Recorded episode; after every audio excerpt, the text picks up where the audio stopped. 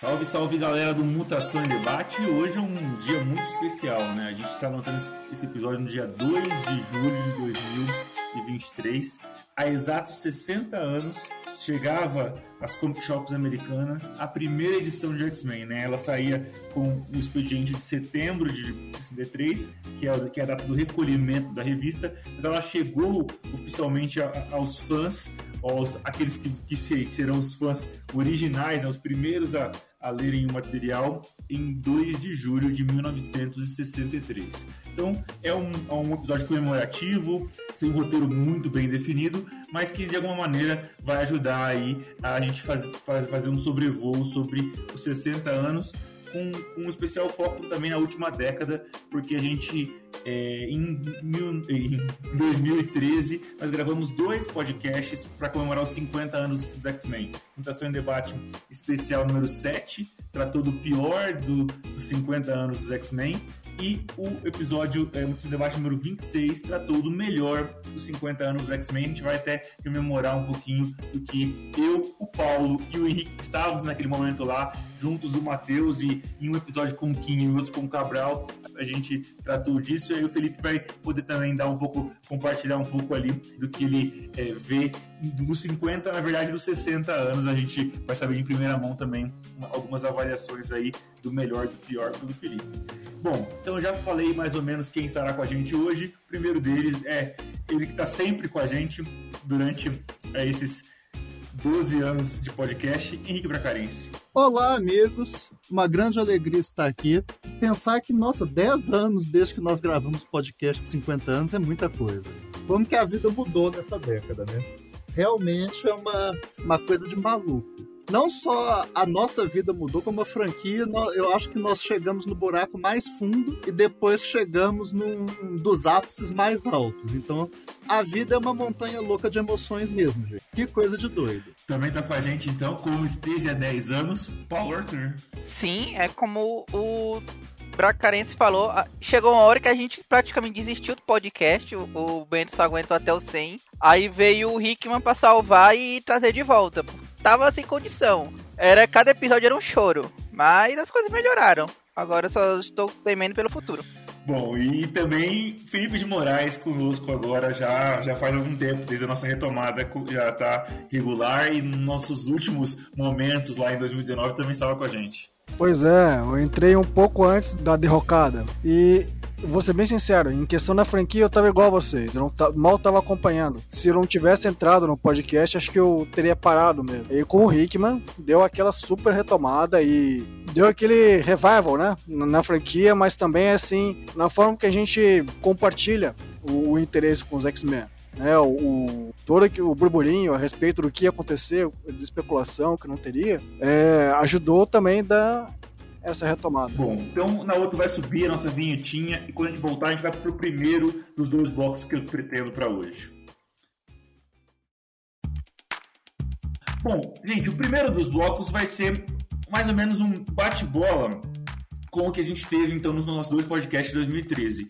Só que a gente vai olhar só para essa década nesse momento agora. Então a gente vai olhar nessa primeira parte do primeiro, do primeiro bloco, a gente vai, a gente vai ver teve de pior e o que teve de melhor na franquia entre 2013 e 2023. Vamos lembrar que em 2013 a gente tinha um momento ainda do, vamos chamar assim, do auge da fase de Bendis, onde a gente teve a Batalha do Atom, por exemplo, e desde então a gente teve o final da fase Bendis, a gente teve fases Lemire, é, a gente teve depois Guggenheim e, e, e Cu de Bunda. A gente, a gente passou um momento também com Ed Brisson, Charlie Soule, com, com Inumanos. A gente chegou ao fundo do poço com é, Ed Brisson, Rosenberg, Kelly Thompson e tudo que passou naquele momento daquele, daquele revamp dos X-Men por pouco tempo ali. Teve a era do, do X-Men, teve muita coisa até chegar à fase Hickman. E aí na fase Hickman a gente teve as duas minisséries iniciais, como vocês sabem, a gente passou depois por vários rótulos da franquia, é, até que o Hickman nos deixou é, com o Inferno. E agora está na, na reta final. Nosso, nosso próximo podcast trabalhará o final de Destiny of X, migrando para Fall of X. Então a gente tem aí um pequeno panorama do que nós vivemos na franquia em linhas gerais nesses 10 anos. E aí eu começo a pergunta então sobre os, o pior da franquia. Então eu começo com o Henrique. Henrique, quero que você me diga o pior momento da franquia nesses últimos 10 anos. E aí, esse pior momento, você pode colocar uma fase de um autor, um arco específico, uma história em específico. Mas é o pior momento, então, Henrique, para você.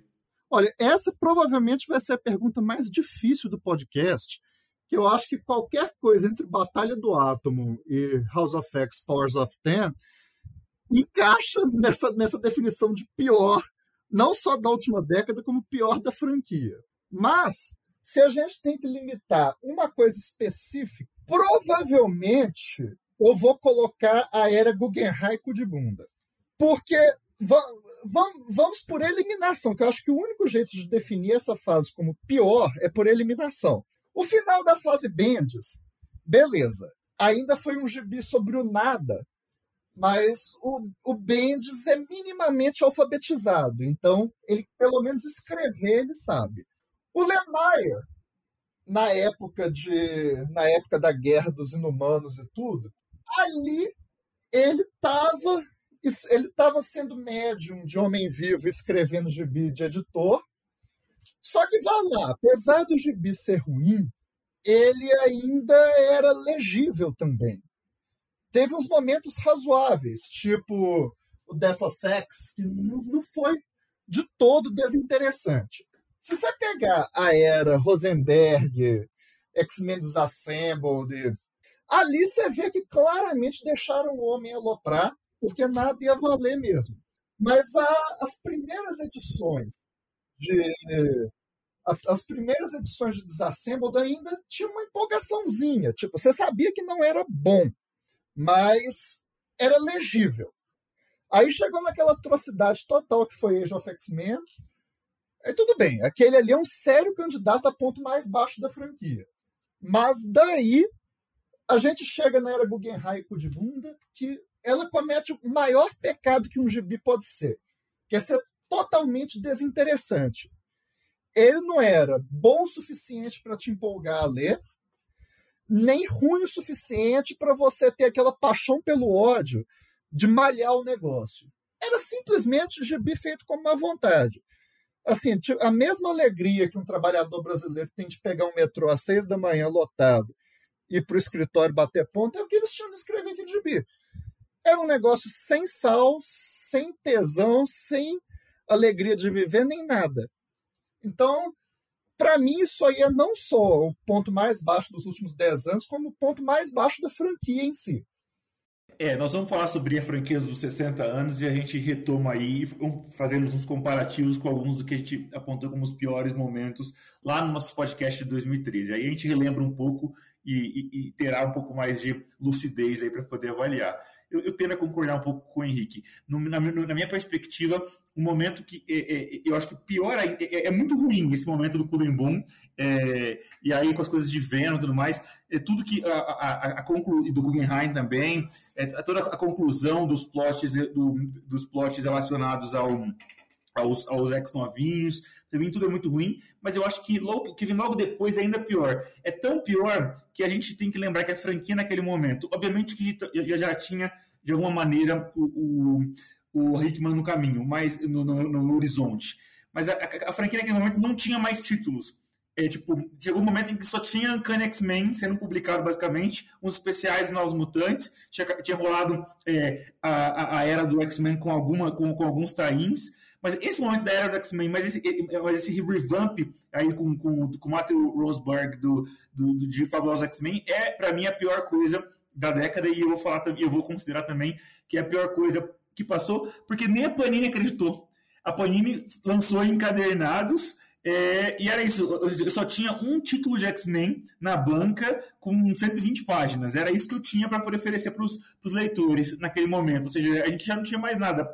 É, a Panini não acreditou daqui, a Marvel já não acreditou de lá. Na época do Colemban, pelo menos, é, e do e do, e do Guggenheim, com a equipe azul, a equipe dourada novamente, depois a equipe vermelha é, do, do Taylor, é, a gente é, a gente tinha muita revista na banca saindo de, que, que, vai desde Armagá, a, a revista do Cable, a, a, a, nova versão de Surpreendentes X-Men do Soul. A gente tinha muita coisa saindo. E, Gambit, Gambit e Vampira, com Senhor e Senhora não sei o que. A gente tinha bastante coisa. Tinha uma euforia.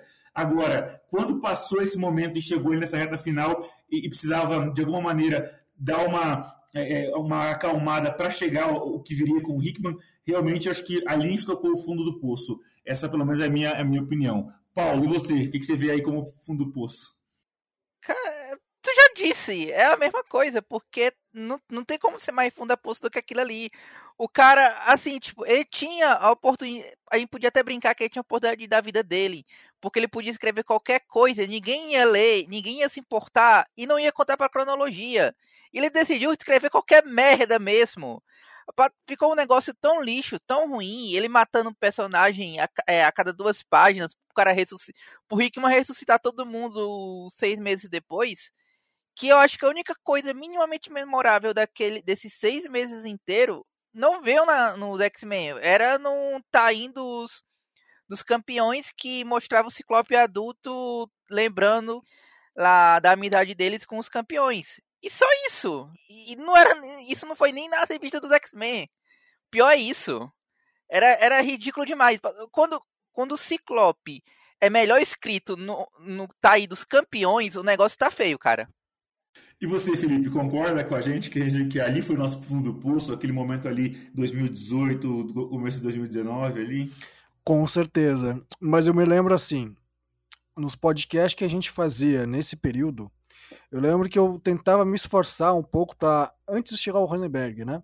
De tentar dizer que assim, ah, a franquia ainda tinha salvação com os especiais, que nem você estava comentando, da Gambit Vampira, tinha o Ministério do Matrix, o Shitstar, etc. Mas daí quando e, mas tinha um título que para mim eu quase considero como o fundo do poço, que era o X-Men Blue. Não a parte dos, dos jovens X-Men que voltaram pro, do, do passado que vieram pro presente, mas naquele grupo do Destrutor, da Emma Frost, com, acho que com o Magneto, meio os vilões, assim, era, era, era muito tosco. Mas daí quando chega o Rosenberg, bem como o Paulo falou, matando o personagem, atira torta à direita, não faz... Aí que realmente assim parecia que o cara tava pouco se lixando, assim como a própria editora. Eu continuo com você, Felipe. Então, eu acho que é, é, muito do que a gente fala quando fala de uma fase, de um momento, a gente acaba atribuindo isso muito também ao trabalho de um roteirista específico. Então, a minha pergunta está tá em equipe criativa, não necessariamente precisa ser a, aquela a, que, a, que, conviveu junto. Pode, pode, analisar um roteirista em um momento e um desenhista em outro. Ou pode ser dois que trabalharam juntos. Mas acho que fica muito claro que a, nossa crítica vai muito para o roteirista no que a gente avaliou até agora. Então, eu considero que o Rosenberg foi um dos piores que trabalhou com os X-Men. E, e, e, aí, e, nesse caso, é, é, fica muito pelo, pelo que ele escreveu na fase dele. E no, e no ponto de vista de desenhistas, o é, que, que, que, vocês avaliam aí como também, é, não só então pode falar os deles também se, discordarem, mas de desenhistas, o que, que, teve de pior nesses últimos 10 anos de, de desenhos, assim, vocês, que vocês lembram, assim, que falou assim, essa arte aqui, meu Deus, tá acabando, tá matando com o gibi, vai lá, vai lá, Felipe. Eu diria que, assim, realmente o roteirista influenciava, no sentido que, assim, é, não só trazendo um plot desinteressante, mas justamente a própria empresa demonstrando que sim, isso não importa. Então, o próprio desenhista meio que fazia um esculacho. Mas eu me lembro que assim, a revista do Cable alterava muito a, o, a, o artista. Então tinham histórias que eram razoáveis e outros que eram muito ruins por conta do se o desenhista dava conta do material ou não. É, mas até mesmo, justamente nessas histórias finais do Rosenberg, tirando o La Roca, que fazia aquele é, trabalho de pedreiro dele de sempre, a maioria era muito ruim, principalmente das capas. E até mesmo agora eu estava tentando recordar aqui, assim, mentalmente de cabeça. O próprio momento em que o Ciclope e o Wolverine se reencontram é muito ruim. Eu acho que é do próprio La Roca também. E do, e de um outro que trabalhou no, no início dos anos 90, que foi para Image, que não me recordo o nome agora. Mas assim, é muito fraco. É... Uma outra forma que a gente normalmente associa com um desenhista ruim é quando os personagens ficam desinteressantes em títulos menores, né? Como esse próprio X-Men Blue que eu falei, mas não é o caso. É, muitas das coisas eu diria até que em alguns desenhistas até que salvavam, né? O próprio Pepe Larraz salvou naquele, na, naquele crossover lá, que levou os, os X-novinhos de volta. Paulo, e você, o que, que você acha aí dos, de equipe criativa? O que, que foi de pior na equipe criativa aí durante, esse, durante esses 10 anos? Cara, de desenhista não consigo lembrar -se de nenhum ruim, até porque normalmente se eu acabo prestando atenção mais quando eu gosto do desenhista do que quando eu não gosto. Então, eu não saberia dizer qual foi o pior. Mas é até uma coisa que eu acho que todo mundo aqui concorda é que nessa, assim, quando vocês falam que o editor não estava nem ligando também, eu acho que era muito também porque eles já estavam quem realmente importava ali já estava ocupado ajudando o Rickman a organizar o revival dos X-Men. Então, tava. Oh, Deus dará aquilo ali. Eu, sinceramente, eu só não sei por que, que deixaram as revistas sendo lançadas, sendo que nem eles se importavam com o que estava sendo publicado. Bom, teve muita coisa que eu não gostei de arte, desde a polêmica lá daquele. Como que é? Eu não esqueci o nome dele agora. Mildred Isso, Ciaf, exatamente, a polêmica envolvendo uma questão política, Paquistão e Índia, tudo. Mas é, é, há outros há outros desenhistas que são mais mainstream que eu, não, que eu não gosto muito. E aí eu vou ser sincero aqui também. Eu não gosto, por exemplo, do Phil Noto, que é muito. Que é, que é muito. Que, é, que, é, que, é, que, pelo, que muita gente vai falar que é um grande desenhista que gosta muito do trabalho dele nos X-Men. Eu, por exemplo, não, não gosto muito do trabalho dele nos X-Men. Alguém que desenhou com o Bendis também, na fase Bendis, Estava tentando procurar aqui se era o Crisanca, mas não é, que eu, eu, não, eu não, não, tenho nada muito contra ele, não. Não era o, o Irving.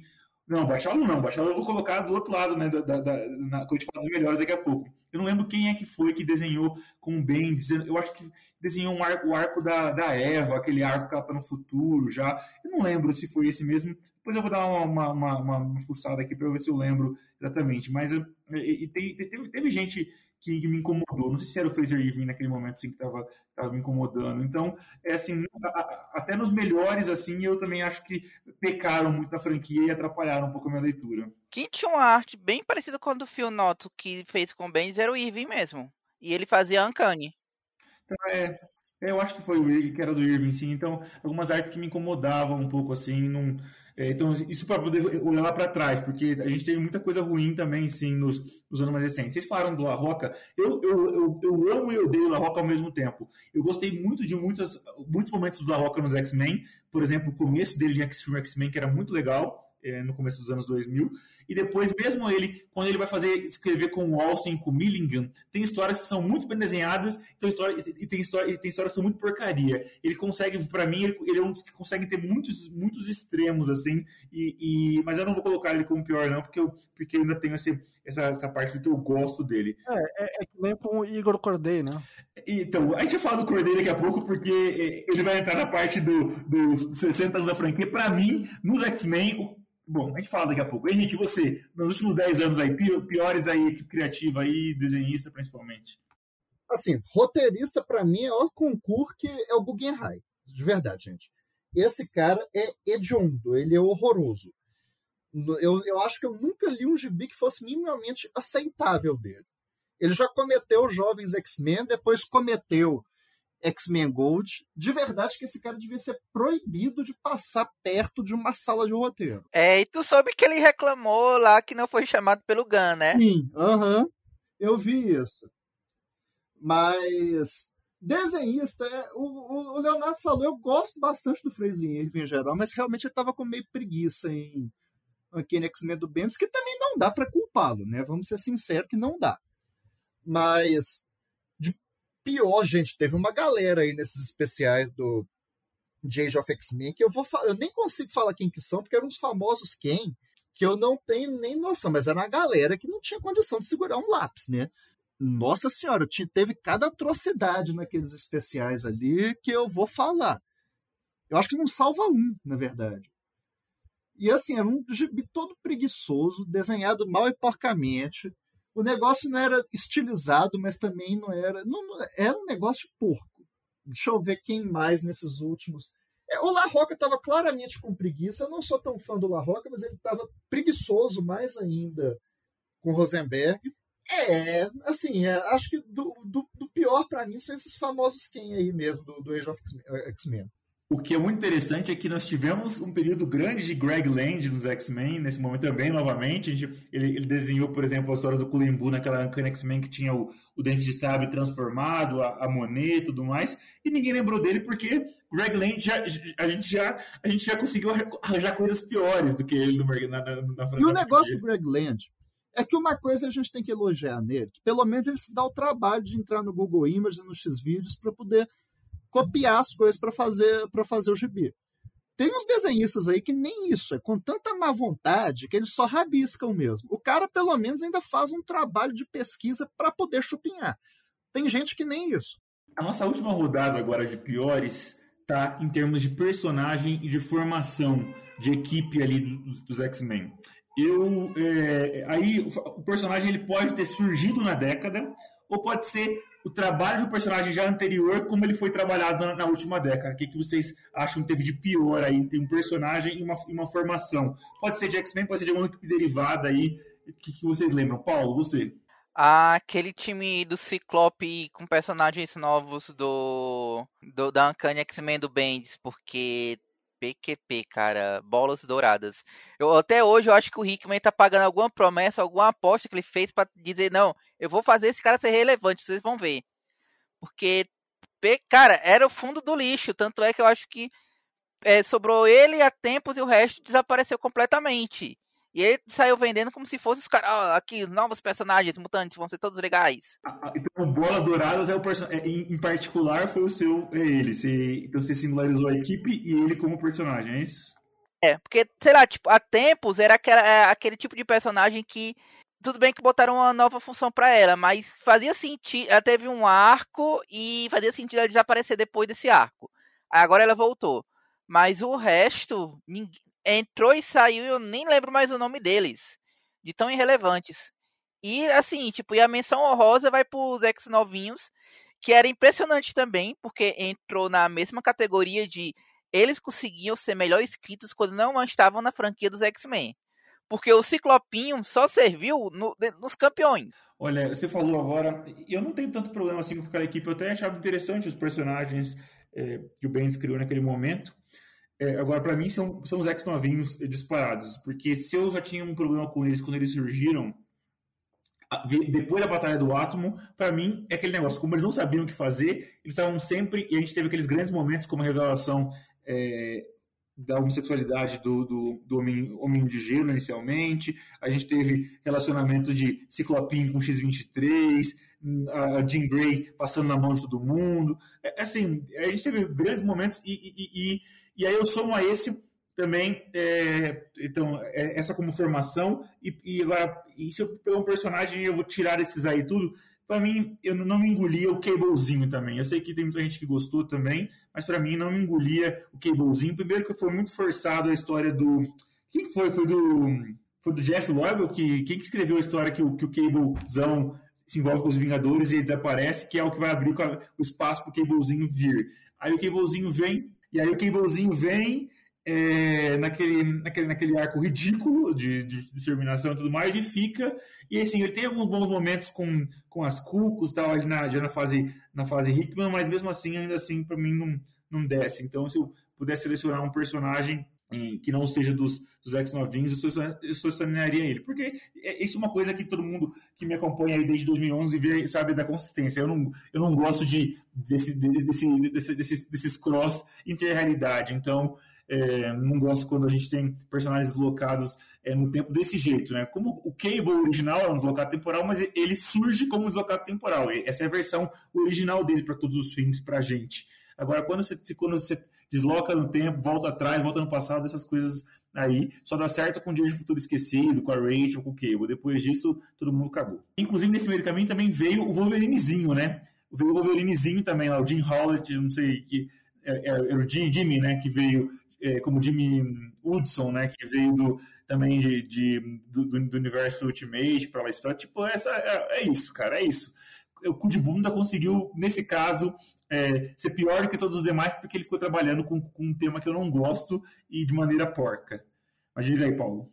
eu ia dizer que o do Cablezinho ainda foi pior, porque ele chega matando o Cable adulto, matando uma porrada de outros mutantes que ninguém mais queria, E fica por isso mesmo, ele entra pra equipe, todo mundo trata ele como se fosse o, o Cable original, o amigão. Vamos esquecer que você chegou matando um monte de gente, dane-se. E você, Henrique, pior personagem e pior formação aí nesses últimos 10 anos? Nossa, ó, vamos, vamos, vamos fazer uma exploração aí.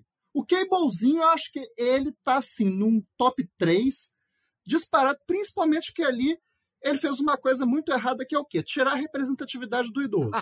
A gente já tem poucos personagens idosos úteis na franquia, a gente vai e elimina um idoso para colocar o quê? Um adolescente metrosexual. Então, realmente, aí a gente teve um conceito meio errado em termos de representatividade. Aquela equipe de, de Extraordinary X-Men do Lemire, vamos ser sinceros também, que aquele troço era meio complicado aquelas vibes meio erradas ali do Wolverine idoso com a Jinzinha, naquele espírito meio pedobeira ali, não. Também. A gente tinha aquele Weapon 8 lá do Greg Peck, que aquilo ali era o puro suco do chorume também, né? Aquela equipe de Uncanny X-Men do, do cu de bunda, com Monet, com Empata e não sei o quê, aquele troço foi caprichado. Também vamos pensar mais é, o Bolas Douradas, eu acho que ele ganha o prêmio de melhor nome da franquia, porque claramente ou os caras tiveram malícia de mais ou malícia de menos quando eles nomearam. Realmente, não sei definir. O, o X-Men, em Age of X-Men, acho que ganha a maior mala possível. A gente ainda teve o, o, o Apocalipse Homem das Cavernas lá em X-Men Black, que também foi outro caprichado. Mas eu acho que pelo conjunto da obra, os X-Novinhos ganham porque os X-Novinhos tiveram exatas 10 edições boas, que foi até Batalha do Átomo. Depois disso, o negócio foi. A gente teve muito festival de grandes momentos. Aquele, aquele Black Vortex que foi caprichado. O, o, o Jimmy Hudson e a Tempestade Vampira entrando né, lá em, lá em, lá em X-Men do Cullen.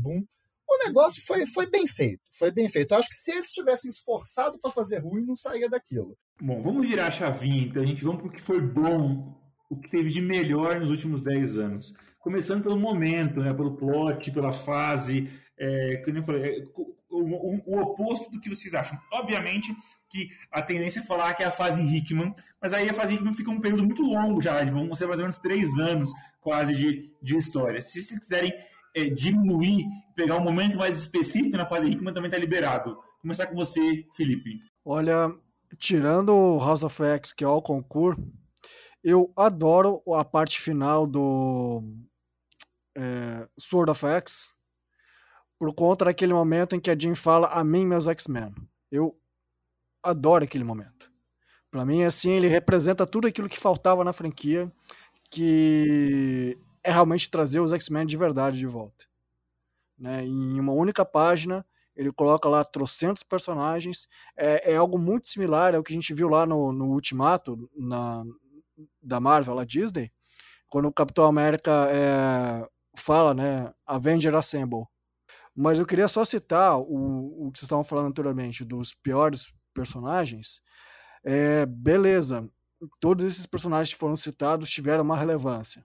Mas e aquele grupinho retardado de Madripoor, surgiu o X-Men Blue, que já era derivado daquele do, dos, dos X novinhos. Era bizonho também. Realmente. Isso tinha apagado da minha cabeça esse tipo de coisa. Nossa, esse aí. Porque esse, o problema dele é que ele foi derivado da ruindade. Quando você deriva uma coisa que já é ruim, uhum. o negócio é complicado. É tipo, sei lá, você ser terceiro reserva da série C. É, e, você já tinha personagens sendo transformados ainda, né? Como aquele fera uhum. demoníaco. Né? Cara, mas isso aí, gente. isso aí, se a gente for procurar, era só o que tinha, era, é, era é esses bandos de, de subgrupo de, da série D para baixo. Porque eu não sei se vocês lembram que o Ben já estava no piloto automático, já estava no aviso prévio, já sabia que ia sair da franquia. Aí do nada ele faz uma edição inteira para apresentar os utopianos. Aí é só tipo. Não, mas os utopianos eu ainda defendo. Porque os utopianos iam render uma história grande. Só que o negócio é que esses dias eu estava lendo uma entrevista do Benz falando isso que ele até queria ficar na franquia. Só que veio o aviso de Secret Wars que ia ter o revamp da editora inteira. Aí ele foi, fechou. Quer dizer, ele não fechou nenhum plot, porque na verdade os plots estavam em ponto, em ponto morto também. Mas os utopianos iam ser a trama grande. É, de, depois que ele tinha resolvido lá o negócio do testamento do Xavier e do, do Fera com cabeça de aquário, os utopianos iam ser a trama grande. Só que aí ele teve uma edição para poder fechar e fechou muito mal. Também não tem que defender ele, não. Ele nem fechou, ele só abriu. É, ele só abriu. Apresentou os caras e pronto. Mas... Aí. É, é, nos esperem agora quando o Rickman lembrar da gente, enfim. Gente, mas vocês estão falando aí que galera errada, viu? Galera, vamos voltar pros melhores, eu não quero mais sofrer, vamos agora pra coisa boa. O, o, Felipe já falou aí, e pra mim, é, House of X, pra mim, é, é, a melhor coisa, especificamente, e eu também gosto de Inferno, acho que as duas pontas do trabalho do Hickman são muito legais. Alguns elementos intermediários, como o primeiro baile do Inferno, algumas, algumas coisas, é, é, alguma, algumas das histórias de X-Men, tudo que envolve envolver ali um pouco as tramas é, no, no, no, ambiente, vamos dizer assim, do, do Conselho Silencioso, para mim é muito legal. Agora, é, fora o trabalho do Hickman em, em si, é, durante, esses, durante esses 10 anos, eu, eu, eu, tive alguns pequenos momentos legais, por exemplo, lendo é, algumas histórias de Old Man Logan, é, que foram do Lemire, que foram legais naquele, naquele, naquele, naquele momento que, que o personagem voltou a ter é, relevância do pós-Guerras Secretas. É, eu também acho que algumas histórias agora da fase Hickman de outros artistas e os autores são bastante bacanas. A volta do Gillen, o, os Hellions do Zé Wells, eu acho, eu acho muito, muito divertido assim de ler e, e para mim eu ainda mais eu acho que é, é mais surpreendente, vamos dizer assim, que eu, eu não imaginava que eu fosse gostar tanto das, das histórias assim é, que fazem um contraponto com outras histórias ruins, que não dá para colocar como piores, mas que acabam sendo ruins, como as histórias do Percy, que me decepcionam porque eu, eu sempre boto muita fé em Max Force e não entregou, entre aspas. É, Cara, e agora falando de X-Force, eu lembrei que nos últimos 10 anos a gente teve aquela, aquelas, aquela depois da fase de Remainder, o tanto de merda que aconteceu, né? Das três, das três, três personagens do Phantom X, aquela, aquela como chama lá, a, a, a, Forget, Forget Me, não sei lá, né? esses personagens que apareceram nas histórias. Nossa, eram, uma, eram umas coisas muito bizarras, mas bom, vamos, vamos continuar nos melhores. Vai lá, Henrique, vai lá, você. Não, o pior é que o Forget Me Not era. Não, uh, foi mal. O pior é que o Forget Me Not era um personagem muito bom para uma edição. Aí foram querer usar ele para sempre. Que não faz o menor sentido com o personagem. Vai lá, Henrique. Bom, vamos lá. Momentos bons eu ainda consigo puxar. Cara, aquela edição o Bendis me enganou muito. O problema, o problema é que o, o Bendis é meu malvado favorito. Eu, eu sei que o Paulo vai morrer quando eu falar isso, mas eu tenho um fraco pelo Bendis, que eu sei que eu vou cair no golpe sempre. Mas ele me enganou muito no começo de All New X-Men. Aquela cena que o, o Ciclope chega e ele vê a Jinzinha lá, e ele começa a, a relembrar e perguntar se o Xavier podia ser morto, aquilo ali foi genial é que quem não falou que foi enganado ali tá mentindo. Porque aquela cena foi muito boa. Vamos pensar em mais. Cara, teve umas coisas boas em Old Man Logan mesmo, do, do Lemire. Foi o único gibi da franquia Mutante que o Lemire conseguiu se divertir um pouquinho. Mas aí, depois disso, é difícil de, de situar momentos bons mesmo antes do Hickman. Por mais que House of X seja genial, e o negócio é genial mesmo, eu acho que eu ainda gosto mais de Inferno. Porque eu gosto mais de histórias de conclusão do que histórias de começo. E tem um senso de tragédia em inferno que é uma coisa muito forte. E, o, e tem um troço ali que funciona muito bem. O Hickman. Assim, é, por, por mais que ele seja um gênio para mim, uma das coisas que dá porque as pessoas criticam o Hickman em geral é em termos de caracterização, que ele é mais focado em world building e no plot do que nos personagens. Só que o Hickman escreve homens arrogantes muito bem acho assim, o cara tem um talento especial, isso vem lá. Em Secret Warriors, ele escrevia o Fury e o Strucker muito bem. É, em Quarteto Fantástico, o Reed e o, e o Doom dele eram impagáveis. O, os Novos Vingadores dele todinho. O que, o que ele escreve do Magneto e do Xavier ali é muito bom. A arrogância total dos dois é, é, é sensacional. Aquela última edição de Inferno é uma aula de como fazer gibi. Aquele troço é perfeito. É, fora isso, no, no, no do Hickman, aquela edição que o, que o Magneto, o Xavier e o Apocalipse vão para o G7, ainda é um dos meus momentos favoritos dos 60 anos de X-Men. O Apocalipse falando. É, você, é, vocês deveriam pensar no, na época do colapso da, da Era de Bronze, quando a civilização quase desapareceu. Ah, é? Por quê? Ah, eu estava lá, eu vi acontecer. E quem causou isso? Eu. Gente, aquilo ali é, é, é, é maravilhoso. Ou então a edição do Crucible também, do, do processo de renascimento. Aquele, aquilo ali de verdade. É, é, é maravilhoso. Mas, para não chover no molhado do Hickman, Hellions do Zé é um gibi genial. E, em especial, a última edição é uma coisa de doido.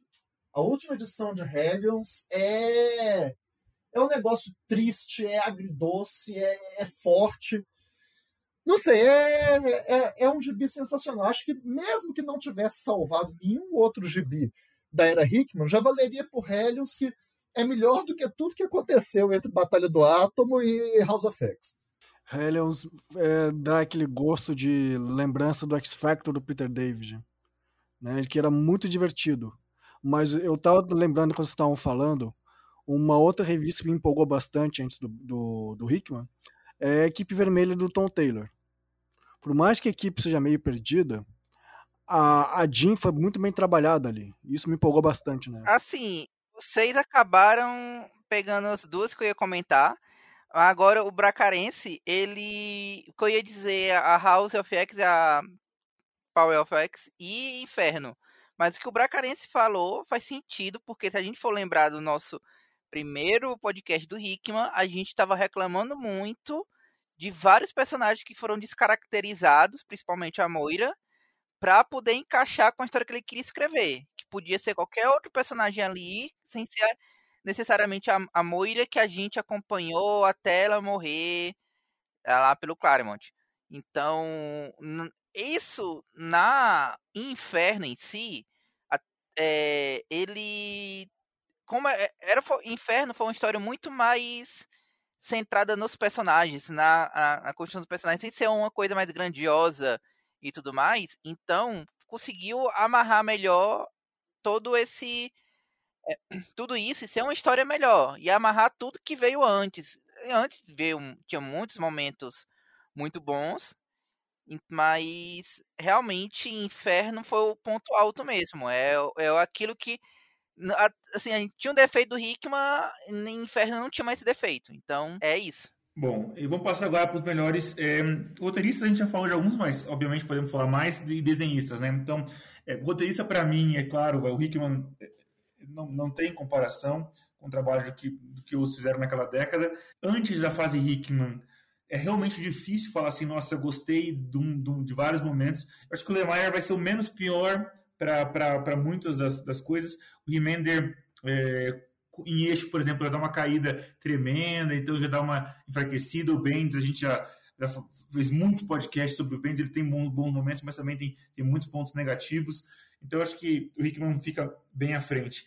Vou, aí, vou repetindo de novo, de novo o e o Zeb Wells, eu acho que eles estão fazendo trabalhos agora até melhores do que eles fizeram na década anterior. É, eu gosto muito dos Novos Mutantes do Zeb Wells, por, por ter ressuscitado o, o, a equipe e o conceito. Eu acho que o trabalho dele em Helios é, é melhor. E eu também digo o mesmo é, sobre do, do, do Gillen. Eu gosto muito do Gillen é, ali no momento da, da equipe de extermínio, é, de quando ele faz as consequências do AVX, que ele faz o, o Ciclope fazer o, o, X com as mãos, tem muita coisa legal, mas agora com um plot voltando para ir na política, mas com, com, com as peças mais bem postas no tabuleiro, como foi, foram postas pelo, pelo, pelo Hickman, acho que ele tá, vai, vai melhor. Então eu, eu, eu, destaco esses aí também. Como desenhistas, eu acho que a gente começou muito bem a década. Se a gente olhar para o decênio, né? Em 2013 a gente tinha Coipel desenhando a, aquela X-Men sem adjetivo, que era só de mulheres. Quem que era o, era quem que era o escritor era o daquela? do Brian Wood, que agora a gente não pode falar ah, ele é ah, abusador. É, Brian Wood, exatamente. Então, é, o Coipel, o Imonen desenhando junto com o Bendis o All New X-Men e o, e o Bachalo desenhando o Fabuloso X-Men. A gente começa, então, o negócio está muito bom.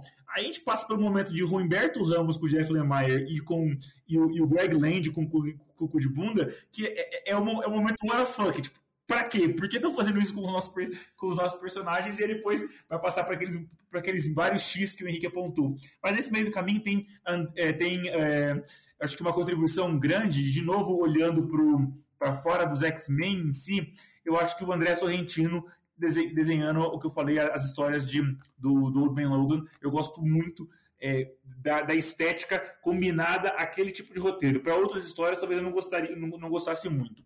Eu também gostei muito de, é, dos desenhos na época que. Eu não, eu não, eu não lembro agora de quem, é, quem, quem, é que fez o cross. Não sei se não era o Caselli, não lembro quem que fez o cross dos X-Men com os Guardiões da Galáxia. É, era, era, uma mulher, não era? Como que chama ela? Trial of Jean Grey. Deixa eu ver quem que estava desenhando aqui. Que eu gosto também dos desenhos.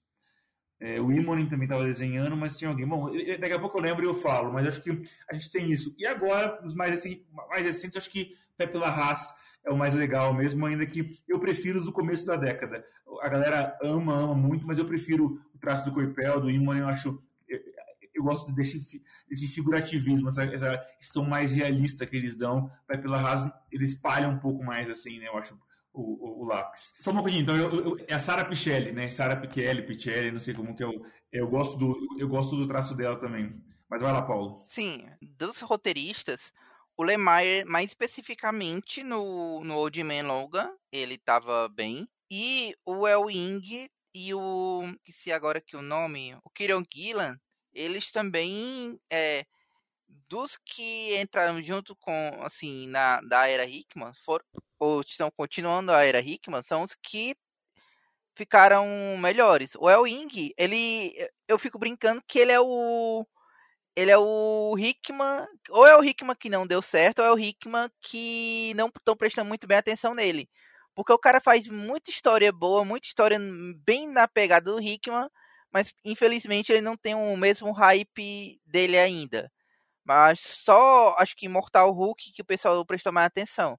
Mas as histórias dele em X-Men Red estão, estavam muito boas. E o Kieron Gillen, eu acho que ele melhorou bastante da última vez que ele estava antes lá de Vingador X-Men. Ele melhorou bastante as histórias dele. Ainda assim, tipo, as coisas boas que ele tinha feito lá, ele manteve. As coisas que não estavam tão boas, ele ele conseguiu a, a arrumar um pouco mais. Não teve nada.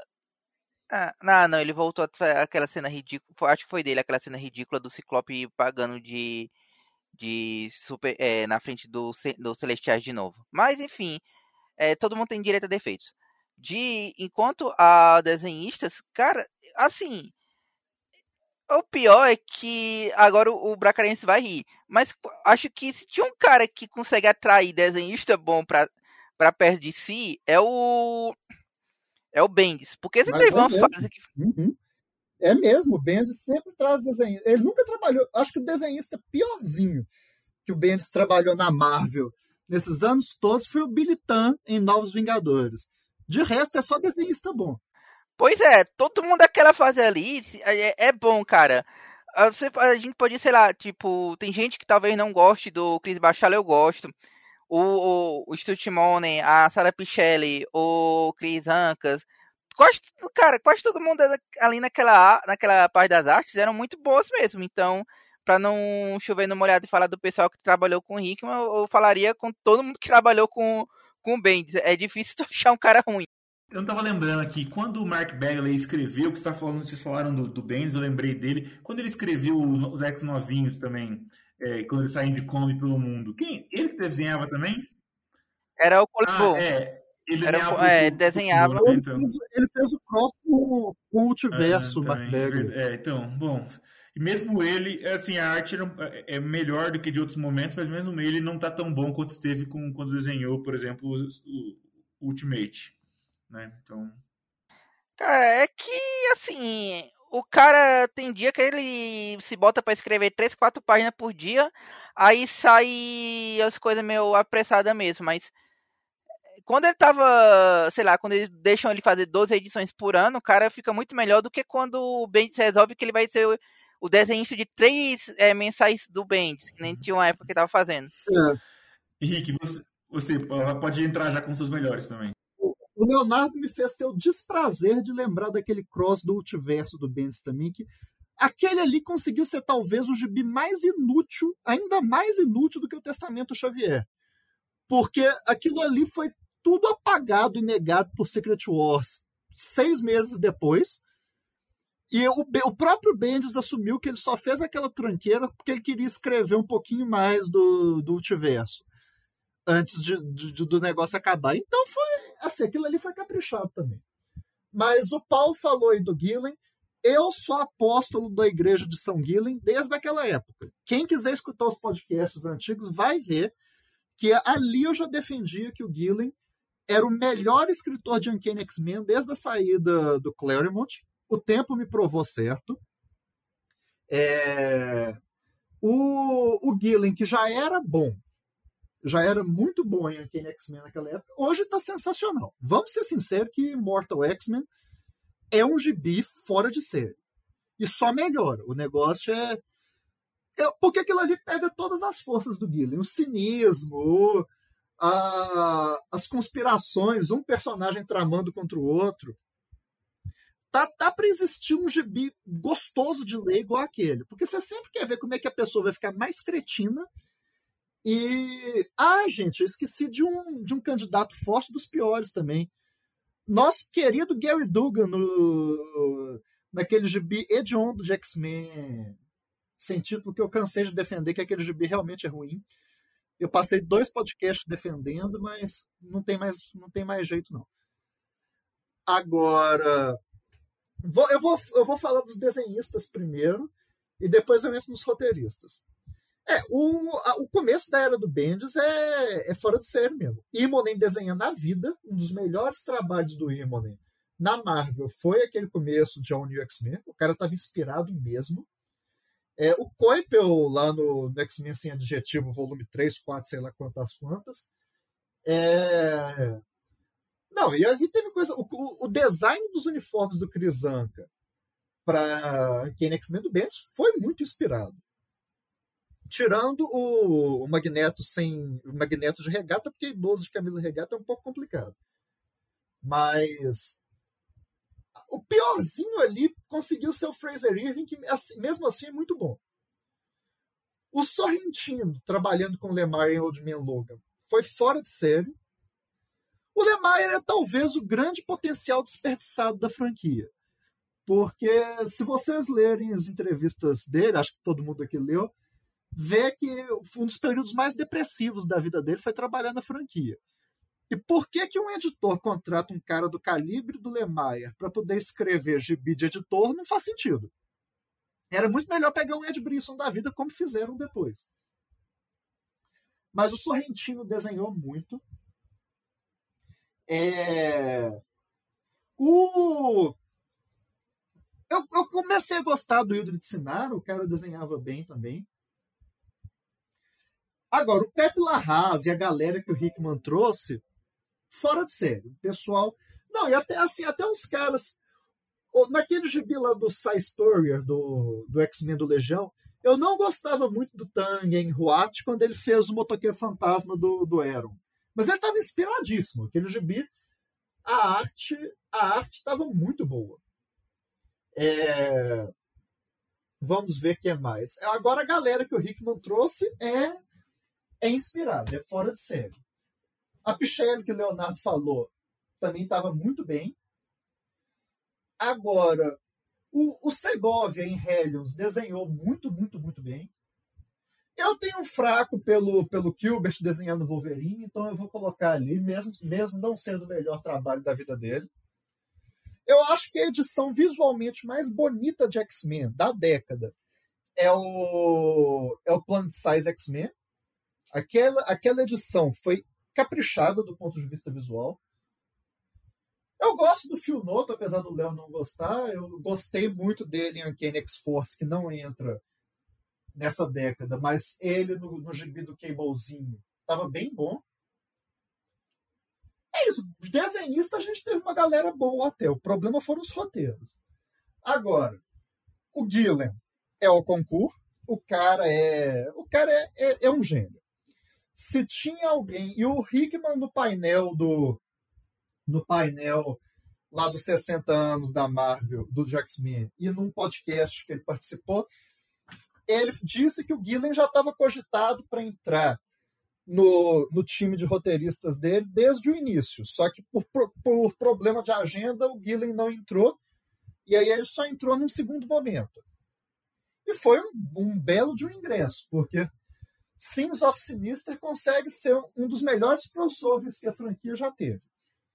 Em ponto, em ponto assim de estrutura, foi um GB muito, muito bom. Immortal X-Men é fora de série. O Zeb Wells, gosto muito de Novos Mutantes dele também, igual o Léo falou. É, Hellions é espetacular. Agora, é, eu só não voto mais no Zeb Wells por, pelo que ele está cometendo em Amazing X-Men, em Amazing Spider-Man, se bem que aquilo ali é culpa do Nick Lowe, não é dele. Mas uh, aí é difícil de, de votar. É... O Al Will, coitado, ele, ele é complicado mesmo, porque o cara é muito bom. Por que, que ele não estoura, eu não sei. É o que eu estava conversando com o Matheus ontem sobre o eu acho que aplica aqui a mesma coisa. Jim Lee Mark Silvestre.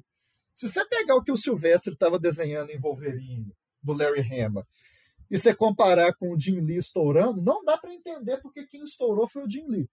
O Silvestre era fora de série e o cara virou o Jim Lee. O Al Ewing é mais ou menos a mesma coisa. Eu já desisti dele estourar. Ele, não, ele nunca vai entrar no, na Série A, não. Mas ele vem aí consistentemente fazendo gibis muito bons. Não dá para entender. Então é isso. Acho que foi um. O, eu só, eu, nós esquecemos também de outro de outra candidata para os piores, que foi a Tiny Howard, que é Excalibur dela também é embaçado. O Percy retira.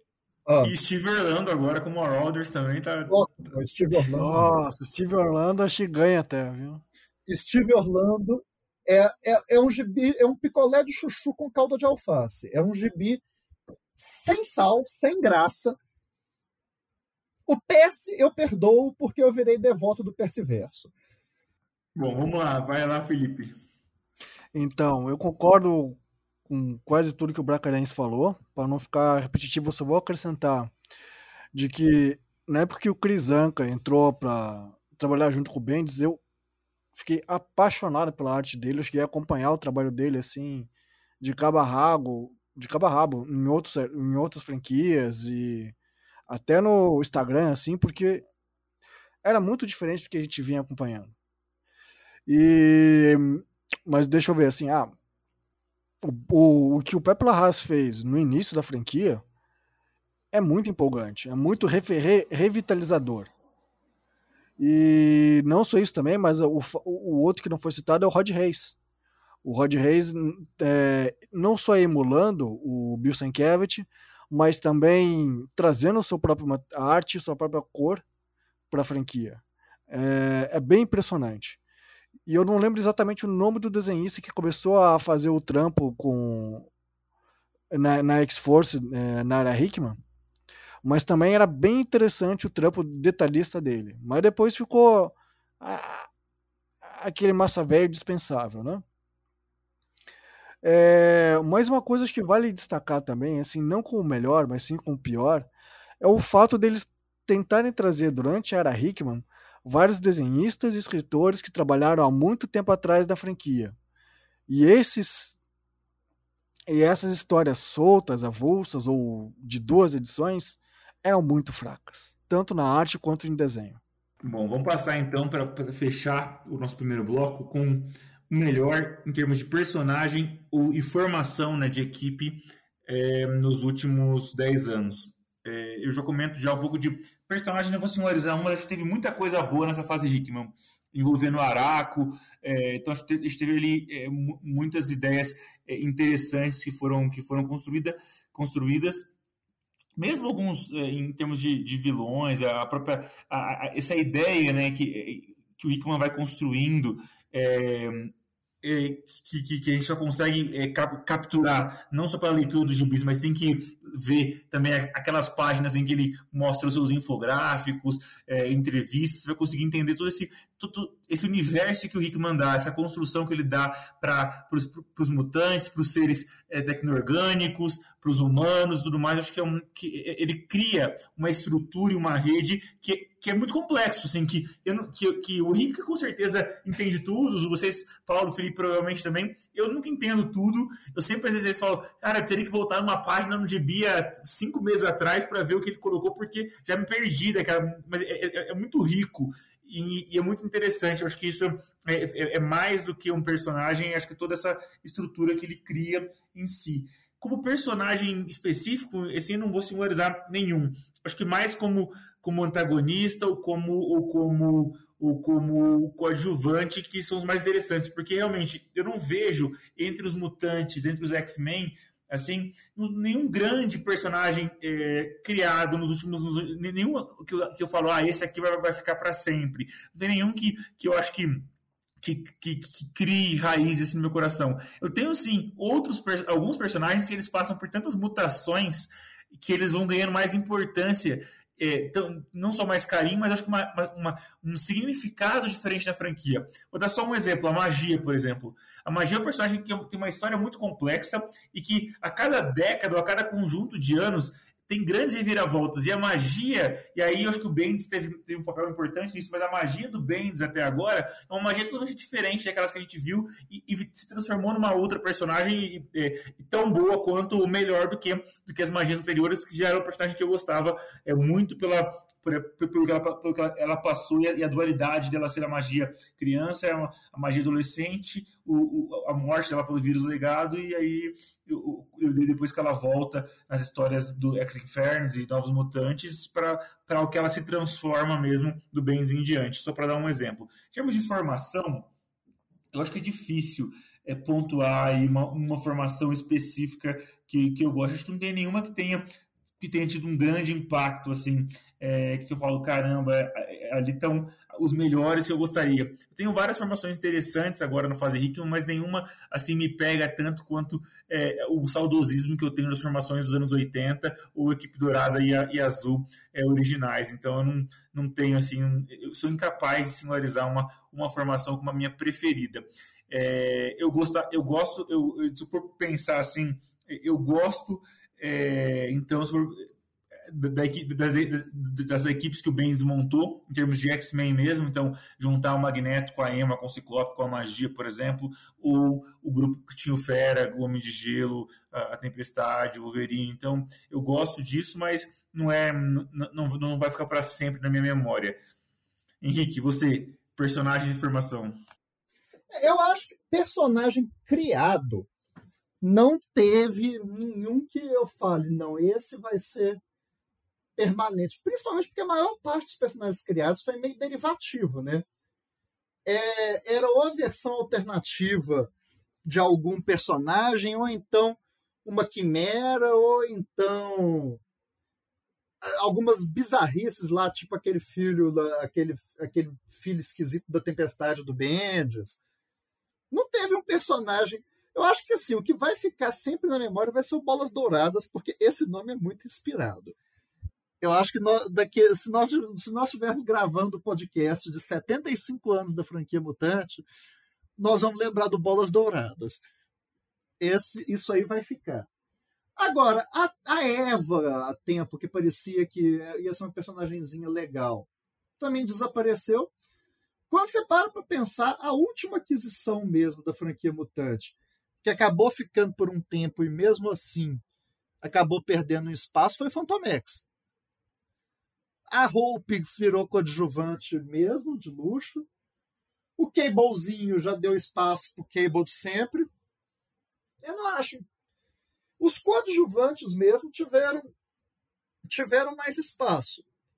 É, a magia que o Leo citou é uma personagem que eu gosto muito principalmente por todo esse desenvolvimento complexo e e assim ela se tornando uma pessoa moralmente comprometida, mas ao mesmo tempo o Colossus ficou um personagem interessante. É... A, a, última edição que saiu agora de Mortal X-Men, mostrando o drama do Colossus, foi muito boa.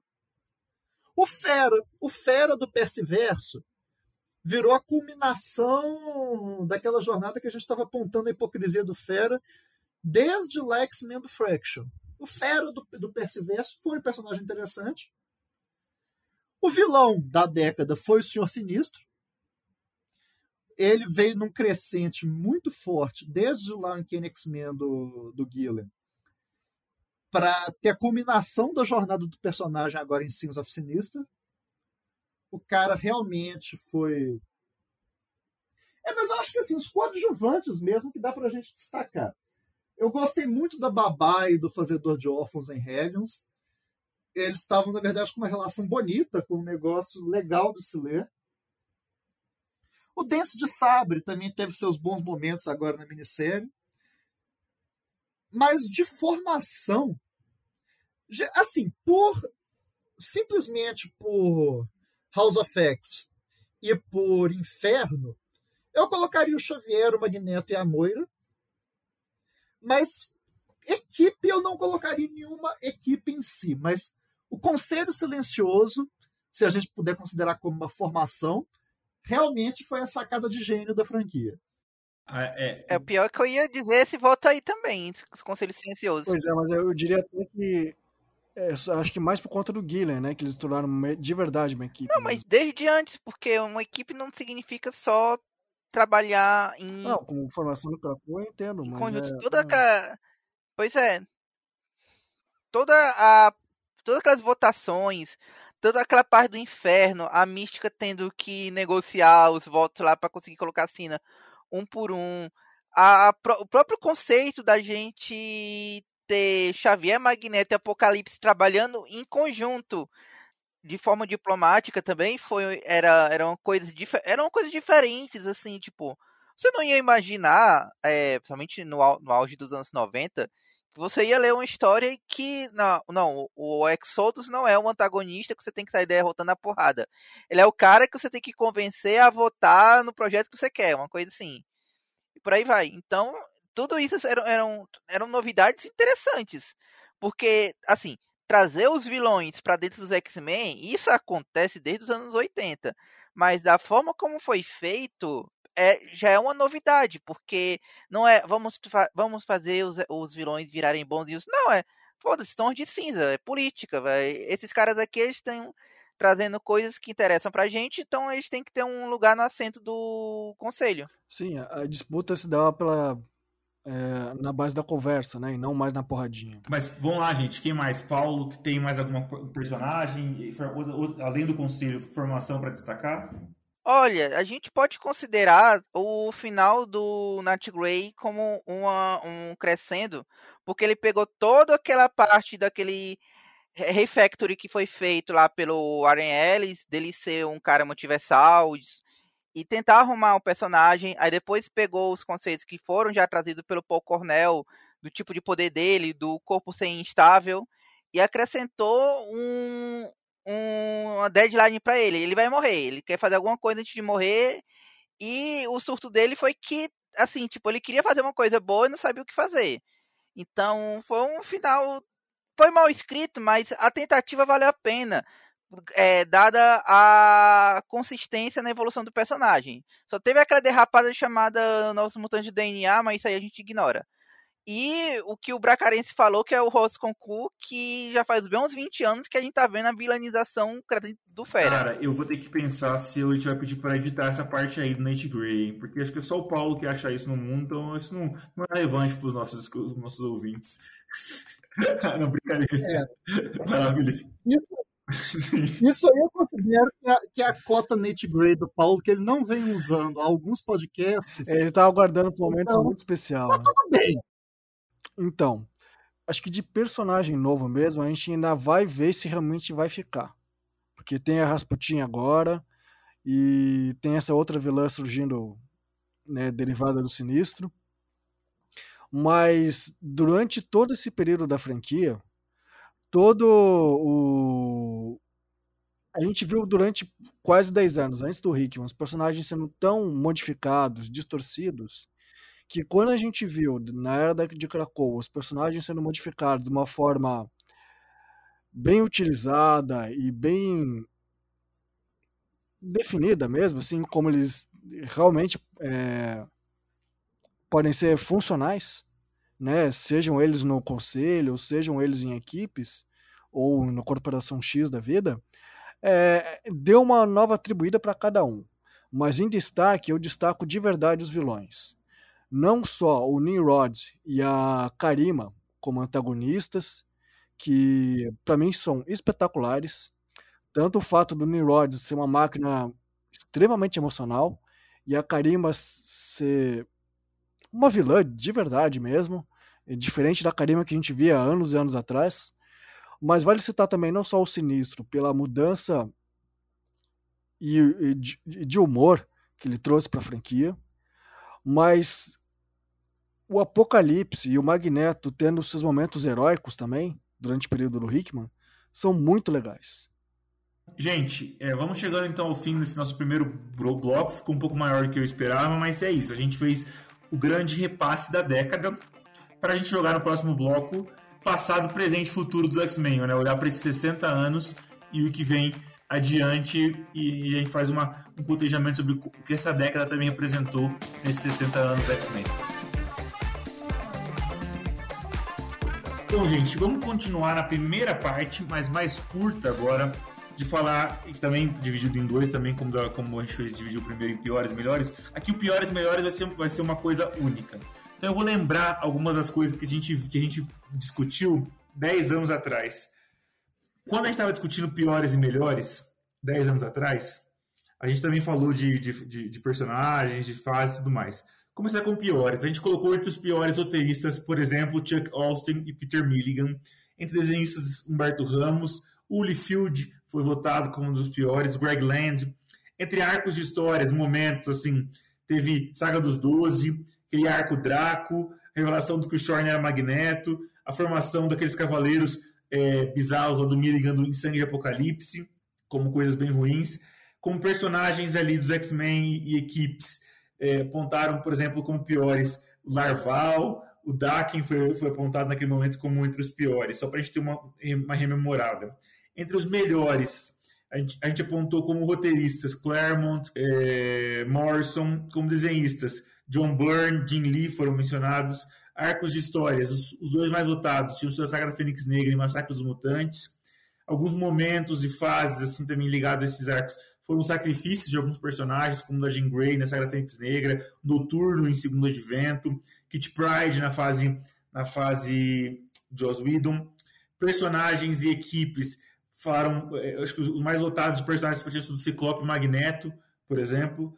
Então, vamos passar agora, olhar para o que passou nos últimos 10 anos e ver o que a gente muda nessas nossas listas. Vamos começar com o que tem de pior. E aí, geral do pior. Pode mudar em personagem, equipe criativa e tudo mais. Eu vou começando já um pouco nessa linha.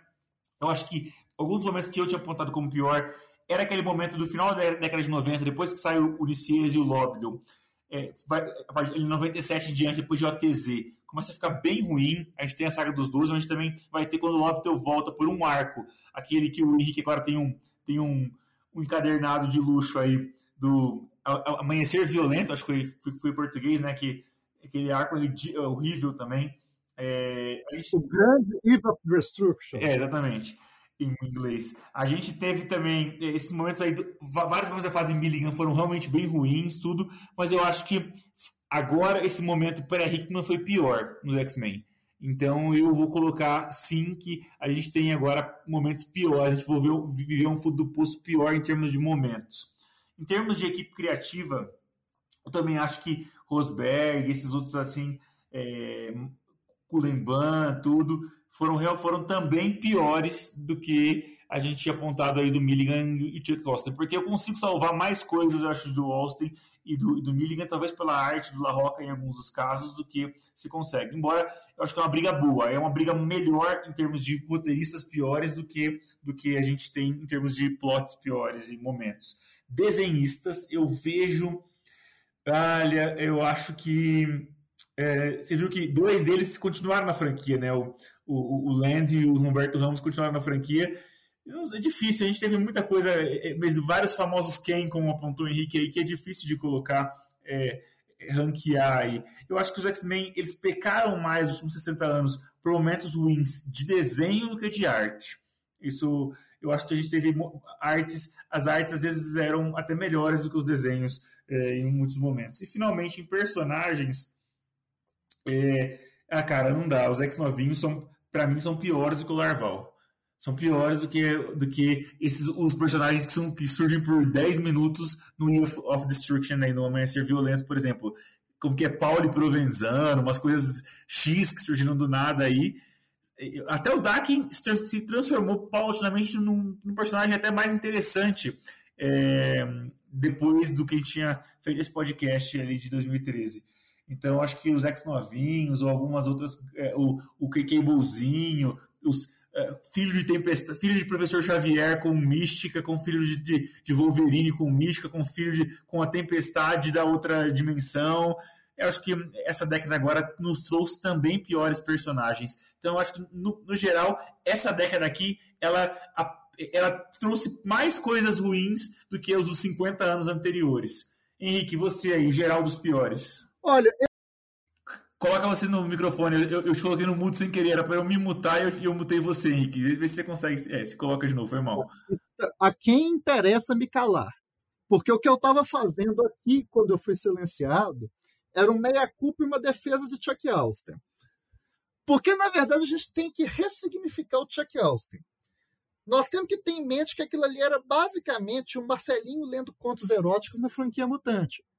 O Chuck Austin estava escrevendo, eu li uma bela entrevista dele, que aquilo ali era basicamente uma fanfic erótica sobre o terceiro ou quarto casamento dele. Ele não se recorda muito bem qual deles foi. Então aquilo ali, na verdade, era um cara simplesmente que estava puto com o divórcio e resolveu descontar no trabalho. O problema dele é que o trabalho dele era escrever o principal GB de equipe do mercado norte-americano. Mas quando você tem isso em mente, tem muito sentido, porque você vê que era um casamento muito errado.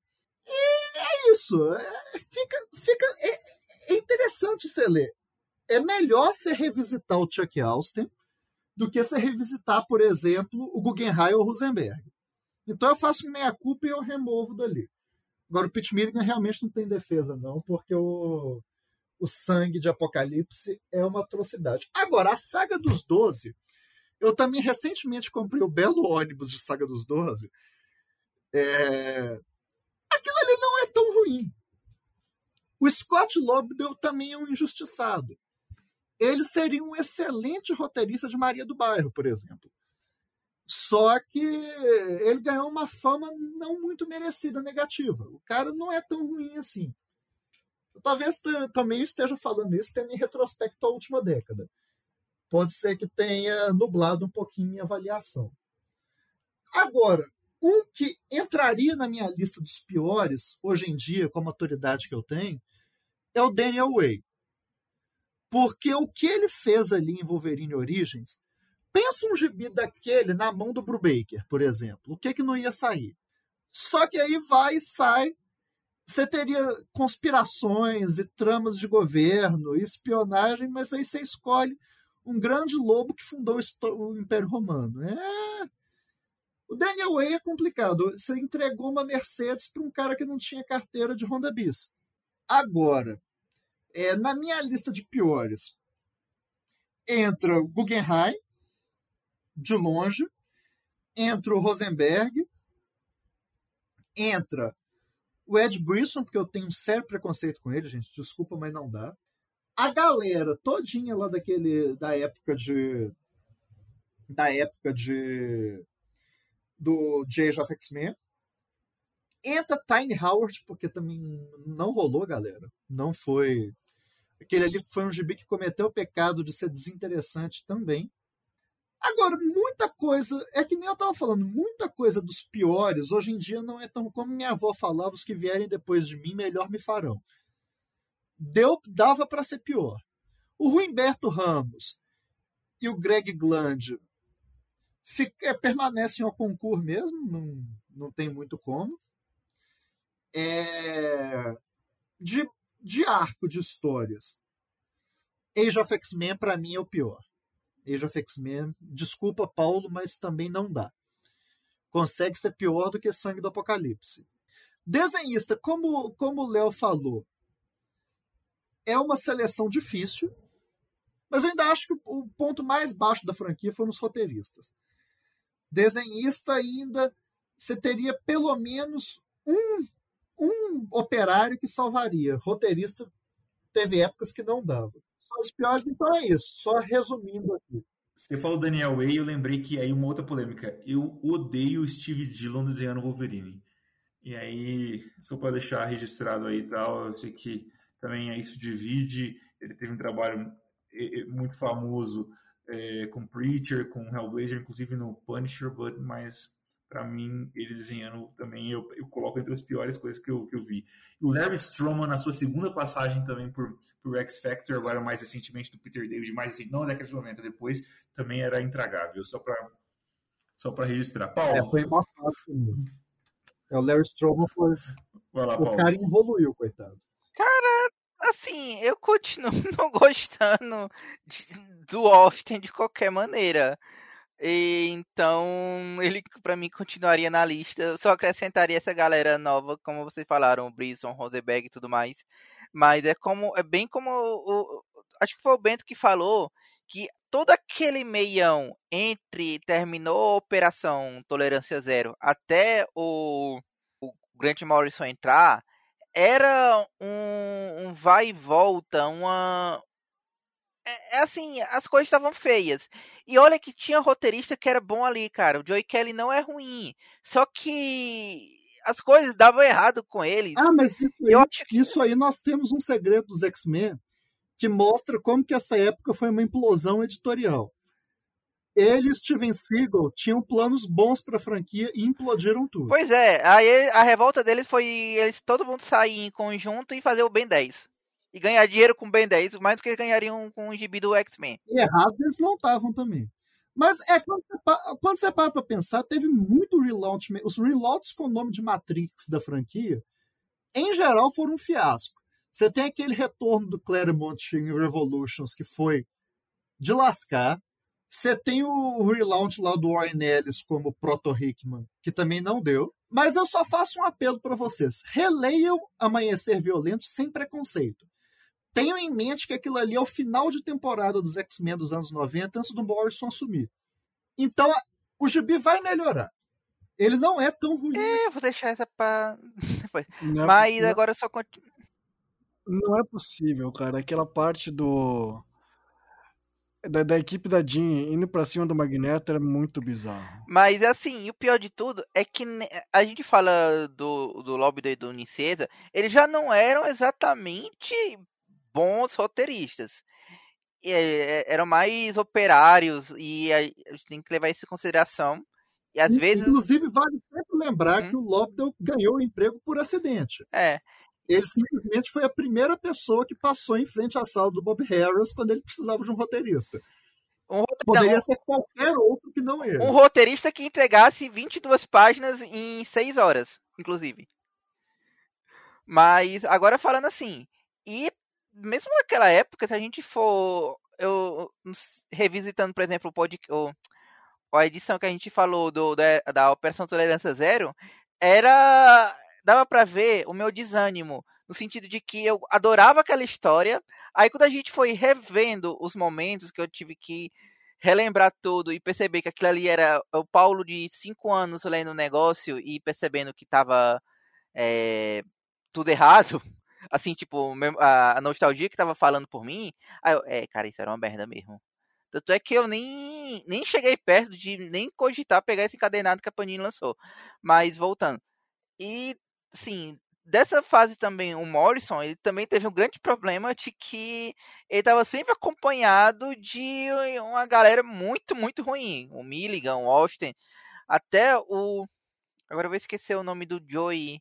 É, Joey o que tava que entrou junto com ele no começo. Porque o cara, ele é muito bom. Você vai olhar. O Joe Case. Ah, o Joey Case, pronto. O cara é muito escreveu, bom. É... Escreveu o belíssimo arco de Poptopia. Uhum. Não, ele é muito bom. Você vai olhar as histórias dele na Wildstorm, eram todas muito boas. Aí você vai olhar ele X-Men, é lá embaixo. É, é ridículo. Então. É, X-Men tem um problema desde sempre que é o editorial, né?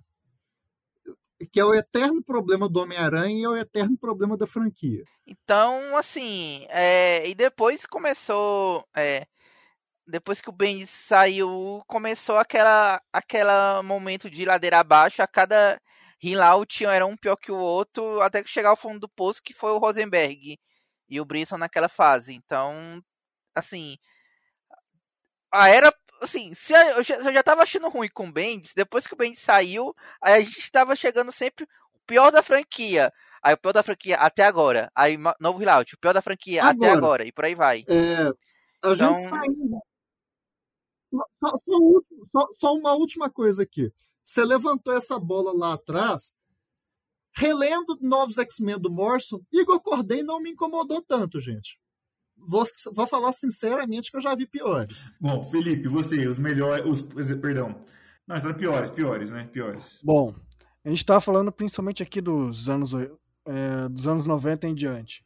O, o que o Paulo falou agora, assim, de não ficar afim de comprar o da Operação Tolerância Zero depois que a gente fez o podcast, eu concordo, porque eu senti o mesmo quando eu passei na frente com o Cação dos Carrascos e Aliança Falange. Eu não estou dizendo que os anos 90 eram todos ruins. Tem coisas muito interessantes ali. E o próprio Scott Lobdell escreveu outros títulos muito melhores do que quando escreveu X-Men. Mas assim, eu é, assim como o Bracarense falou, talvez eu precisasse reler mais o que o Chuck Austin fez. Mas o que o Bracarense disse só me deixou um pouco mais horrorizado o comparativo do. Por exemplo, é... a Polaris enlouquecendo porque o Doutor não quer casar com ela, em comparativo com o desfecho do casamento, do último casamento dele. É muito bizonho de se pensar. Mas o que você também falou, Léo, a respeito do, do. E Henrique, né? A respeito do Daniel Way e a respeito do Steve Dillon na revista do Wolverine Origins era muito ruim. Mas fora isso, assim, ó, o X-Men Forever do Claremont é, vai ficando cada vez mais intragável. Assim como aquela, edição, aquela minissérie que tinha depois, assim, do o que veio depois do X-Men The Ends, que era uma minissérie do futuro da franquia, assim, da versão do Claremont, era muito fraquinho também. O Young X-Men era muito fraquinho. Então, assim, teve muitos é, escritores, justamente como vocês estavam falando, do editorial, que perderam a mão, onde realmente não tiveram espaço para fazer o que realmente queriam, né? E, inclusive grandes nomes, como o próprio Burning, Hiding Years, ou Claremont, como eu acabei de falar, em X-Men Forever, X-Men The Ends, o Morrison mesmo, no final da fase dele, já dá umas derrapadas feias. O Peter Milligan, como a gente já falou aí trocentas vezes, não fez, né? não aconteceu. Mas vale citar também o Carey. É, no X-Men Legado, ele começa muito bem, mas quando chega na parte da vampira, é pura derrota. É, é, é, vai, vai piorando cada vez mais. E eu vou citar também que o próprio Matt Fraction, na época que ele está fazendo Utopia, até a parte em que que entrou um vírus lá que era, era muito fraquinho e vai piorando cada vez mais até o fim. E vale citar também que o próprio é esse mesmo. E a própria a série do Ultimate, que foi perdendo sentido conforme a série foi ganhando força de novo. Meu. Quando chega, chega o Kirkman na franquia, fica foi, muito Foi o arco da quarentena que foi sublime. E fora isso, é claro, né? As minisséries que não faziam o menor sentido existirem nos anos, anos 90, era muito fraquinho. O Warren Ellis eh, escrevendo aquele, os títulos dos anos 90 do Excalibur, X-Force e o próprio Astonishing depois do Edon também nunca deram muito certo. Eu... Cara, o pior do, do, do, do Excalibur do, do Warren Ellis é você reler sabendo o background do Warren Ellis e perceber que ele realmente estava se colocando pegando o menor de idade. Exatamente. Na verdade, isso vale para qualquer trabalho do Warren Ellis, né? Se for pegar para reler, você vê onde que ele estava realmente interessado em escrever, né? Bom, gente, vou passar para os melhores agora, começar com o Paulo. Paulo, é, olhando aí para a franquia como um todo, 60 anos, é, eu, por exemplo, eu acho que a fase Hickman eu coloco ali em termos de fase E é difícil, porque a fase. Claremont teve alguns, teve alguns baixos, mas para mim eu vou considerá-la como uma fase contínua de 75 91, que para mim é, é, excelente. Os trabalhos do Morrison e do Idom também, e eu gosto mais do Idom, eu pontuaria, e eu colocaria o, Rick, o Hickman também junto é, nesse, nesse panteão aí, que eu vou chamar de segundo, segundo escalão. Vou tirar o Claremont como, curva, vou colocar o Hickman, é, que juntamente para mim com o Idom e até, até menos evolucionário, mas eu acho que é tão significativo quanto é, o, o, a fase Morrison. E para mim é isso, é, de, em termos de fase.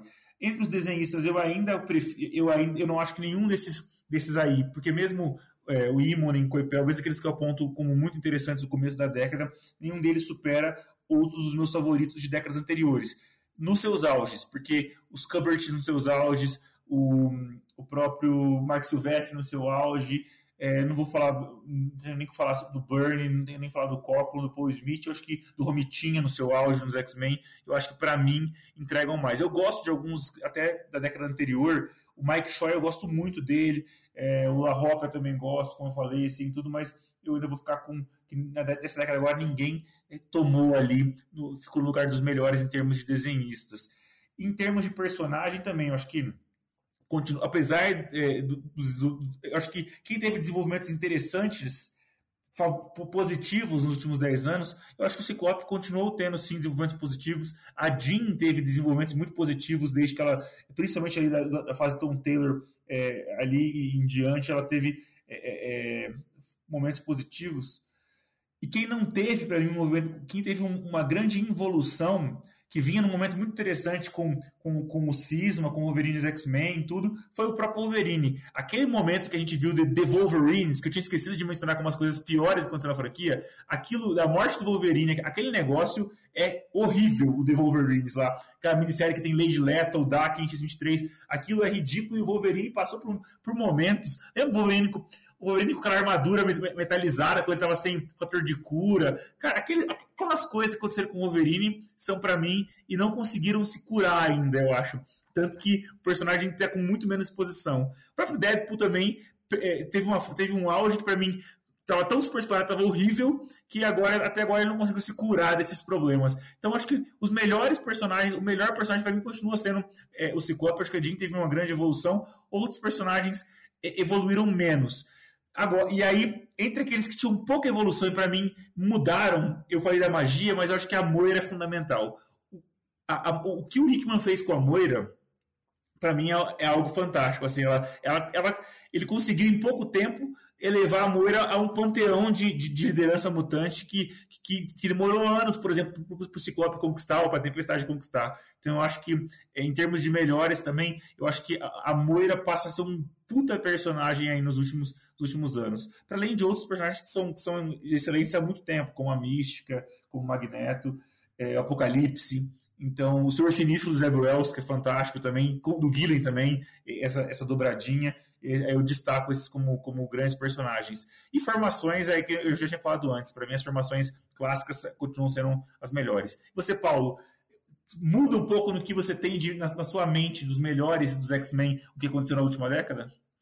Cara, assim, o Claremont continua Rokonku, como você falou. O Hickman e o Morrison eles estão lá no segundo escalão. Porque aquele, é, que eu poder, o meu argumento seria assim: que o Morrison e o Hickman eles revolucionaram totalmente o status quo do X-Men uma vez. Mas se tu for olhar o, o Claremont, ele fez isso umas três ou quatro vezes, é, de 75 a, a 91 a ponto de que ele foi tirado da, da história porque queriam voltar para o status quo e ele queria continuar avançando. Tinham coisas, inclusive, que ele queria fazer muito à frente do seu tempo que não deixaram ele fazer. Porque, por exemplo, é, se naquela época era proibido a, ideia da mística ser o pai do noturno, hoje eu não sei como é que ainda não reticonaram para ser efetivamente. Então, assim, o cara tinha muitas ideias assim, à frente do seu tempo, ele revolucionava. A, a história nunca parava o seu status quo. A gente, é, por exemplo, imagina. É, digamos, os X-Men da Austrália hoje em dia, o pessoal estaria chiando horrores. Isso aí não é X-Men, blá, blá, blá, blá. E funcionou na época, e funcionou bem. E ele conseguia também é, mudar os times de forma natural. Então, assim, ele continua sendo Rokonku. E os desenhistas que acompanharam ele também, é, como tu falou, todos no auge, é, continuam assim, sendo Rokonkus.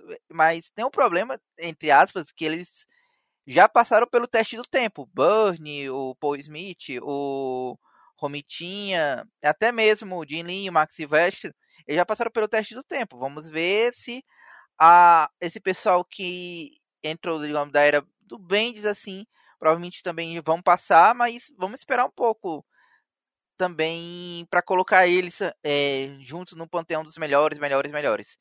E de personagens eu continuo sempre dizendo que para mim é, é a, toda a franquia Marvel é, é qualquer Homem-Aranha, o Nat Grey, a Kit Pride e o resto. Vamos lá, Felipe, você, melhores, o que, que é aí? O que essa década aporta para o seu ranking de melhores? E como você não participou do nosso podcast há 10 anos, Fala aí o que, que você vê também como melhores, então, melhor, melhor escritor da história, melhor, melhor arco de histórias, melhor desenhista, melhor personagem, formação. É inegável que o trabalho do Hickman e agora do Karen Gillan se destacam como um dos melhores da franquia. Assim como a gente estava falando do Zeb Wells e de outros bons escritores.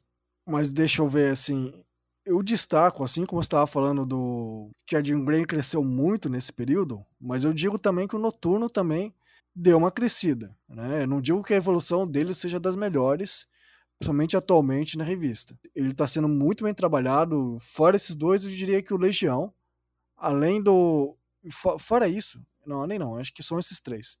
Fora isso, tem aquelas atribuições e reformulações que a gente já falou anteriormente, de vários outros personagens tem, tem, tem sido melhorado muito. A última, principalmente nessa última década após o Hickman, de porque é, até o início dos anos 2000 tinha muito personagem que era criado para ser coadjuvante de luxo em um momento e depois esquecido.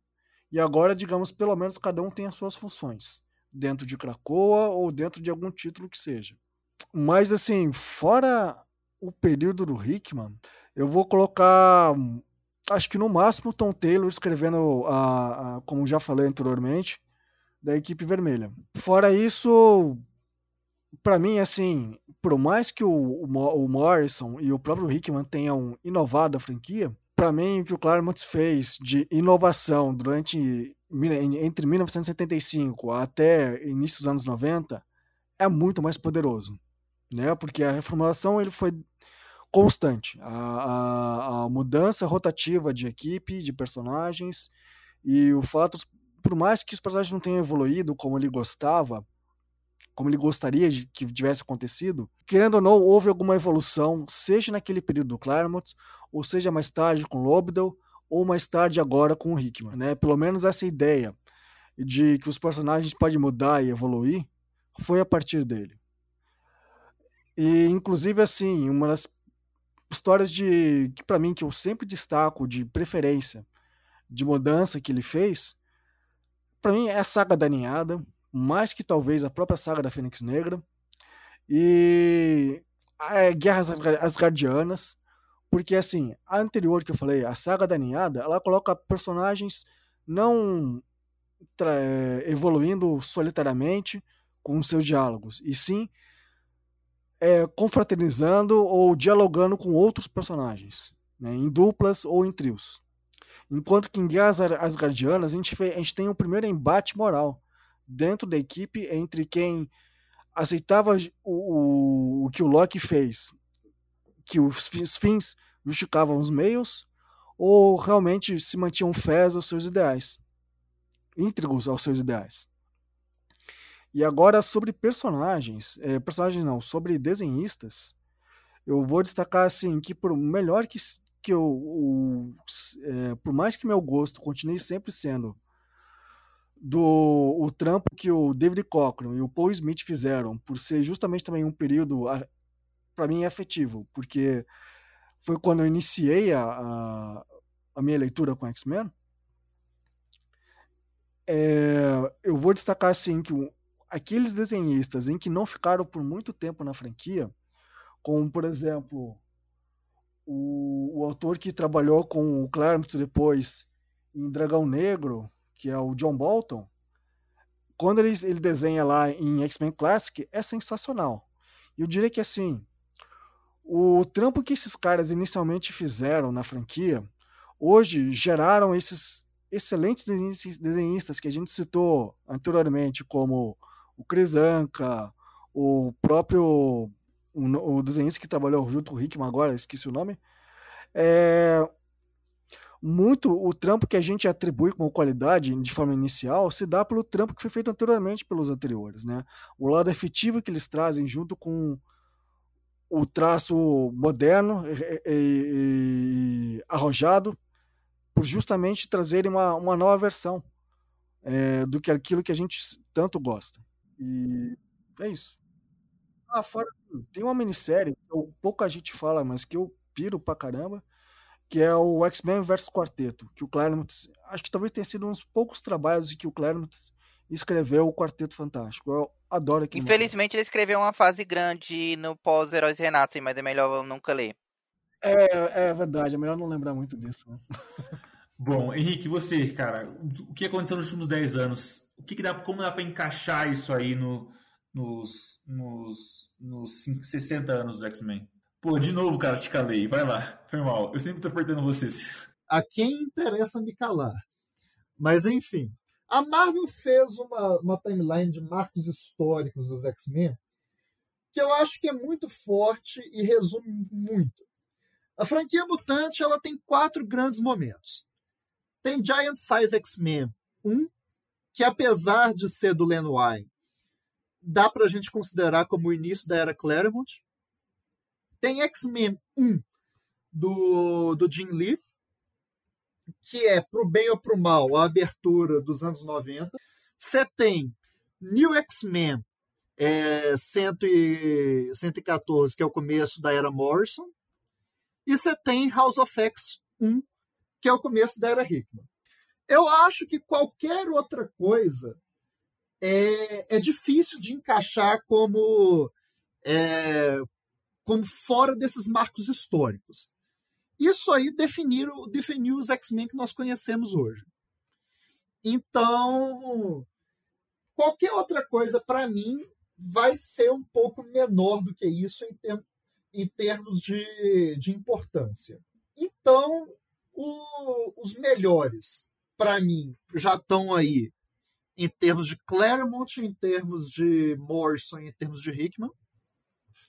Os três são os três grandes da franquia. Em termos de arte, o, o Felipe já antecipou o que eu ia falar, por mais que eu goste do traço do Byrne. O Paul Smith, para mim, é o traço mais elegante que já passou pela franquia Mutante. Eu adoro o trabalho dele. E é, um, é algo que eu reavaliei lendo depois. É um traço fino, elegante, dinâmico. Infelizmente, ele ficou pouquíssimo tempo. Outro grande nome em termos de arte, para mim, é o Silvestre. O que esse cara desenhou é uma coisa de louco. É, eu acho que poucos desenhistas casaram tão bem com uma proposta como o Silvestre casou na época da fase australiana, que era um traço sujo, um traço diferente do que a gente tinha visto até aí. Depois, o Frank Quitely, as três edições de E de Extinção são maiores do que carreiras de desenhistas inteiros. Aquilo ali é uma coisa de louco. Para mim, esses seriam os grandes nomes da arte. Agora, é, de personagens, o meu personagem favorito continua sendo o Ciclope. O, ele é o cara que resume o que é a franquia Mutante, de novo, pro bem ou pro mal. E ele é o cara que tem as trajetórias dos maiores baixos e dos maiores altos. Desde aquela época pavorosa em que ele abandona a média, abandona o filho recém-nascido, que quase fez o Claremont querer sair da franquia pela primeira vez. Desde a época que ele morre off-panel em Death of X, desde a época em que ele recebe lição de moral dele mesmo jovem, até a época em que ele é o primeiro a unificar toda a franquia mutante e salvar a raça da extinção, ele percorre muito bem essa montanha russa que é X-Men. quando o Ciclope é bom, ele é muito bom, e quando o Ciclope é ruim, ele é muito ruim. Então, ele é o personagem símbolo de X-Men para mim. O Léo me fez lembrar realmente desses momentos horrorosos do, do, do, Wolverine. E eu me lembro, e eu me arrependo muito de não ter colocado a época que o Mike Martins resolveu levar o Bat-Office para a franquia Mutante, que já não era bom escrevendo Batman, e foi pior escrevendo Wolverine. Marguerite Bennett, Ray, Ray Fawkes, meu Deus do céu. Mas o quem, quem me acompanha sabe que eu gosto muito do Wolverine também. Sou um fã do personagem, mas os últimos anos diminuíram um pouco o brilho dele mesmo. Desde a morte dele, as coisas nunca mais foram a mesma. Eu acho que poucos personagens são tão bem escritos quanto, quanto o Magneto foi. Tirando a fase dele cracudo, ou então a fase do Joseph. Mas o Magneto também ele simboliza muito a montanha russa que é X-Men. E a Moira, o Léo destacou, acho que é a personagem que mais cresceu, que saiu de uma coadjuvante simpática um elemento central da franquia em uma edição é similar ao que o Morrison fez redefinindo os X-Men em uma edição. Então, é isso. Acho que X-Men consegue nos fornecer personagens. Acho que o grande charme da franquia é isso: é nos fornecer personagens que são humanos, que são relacionáveis. Você consegue ver quando eles falham e quando eles acertam.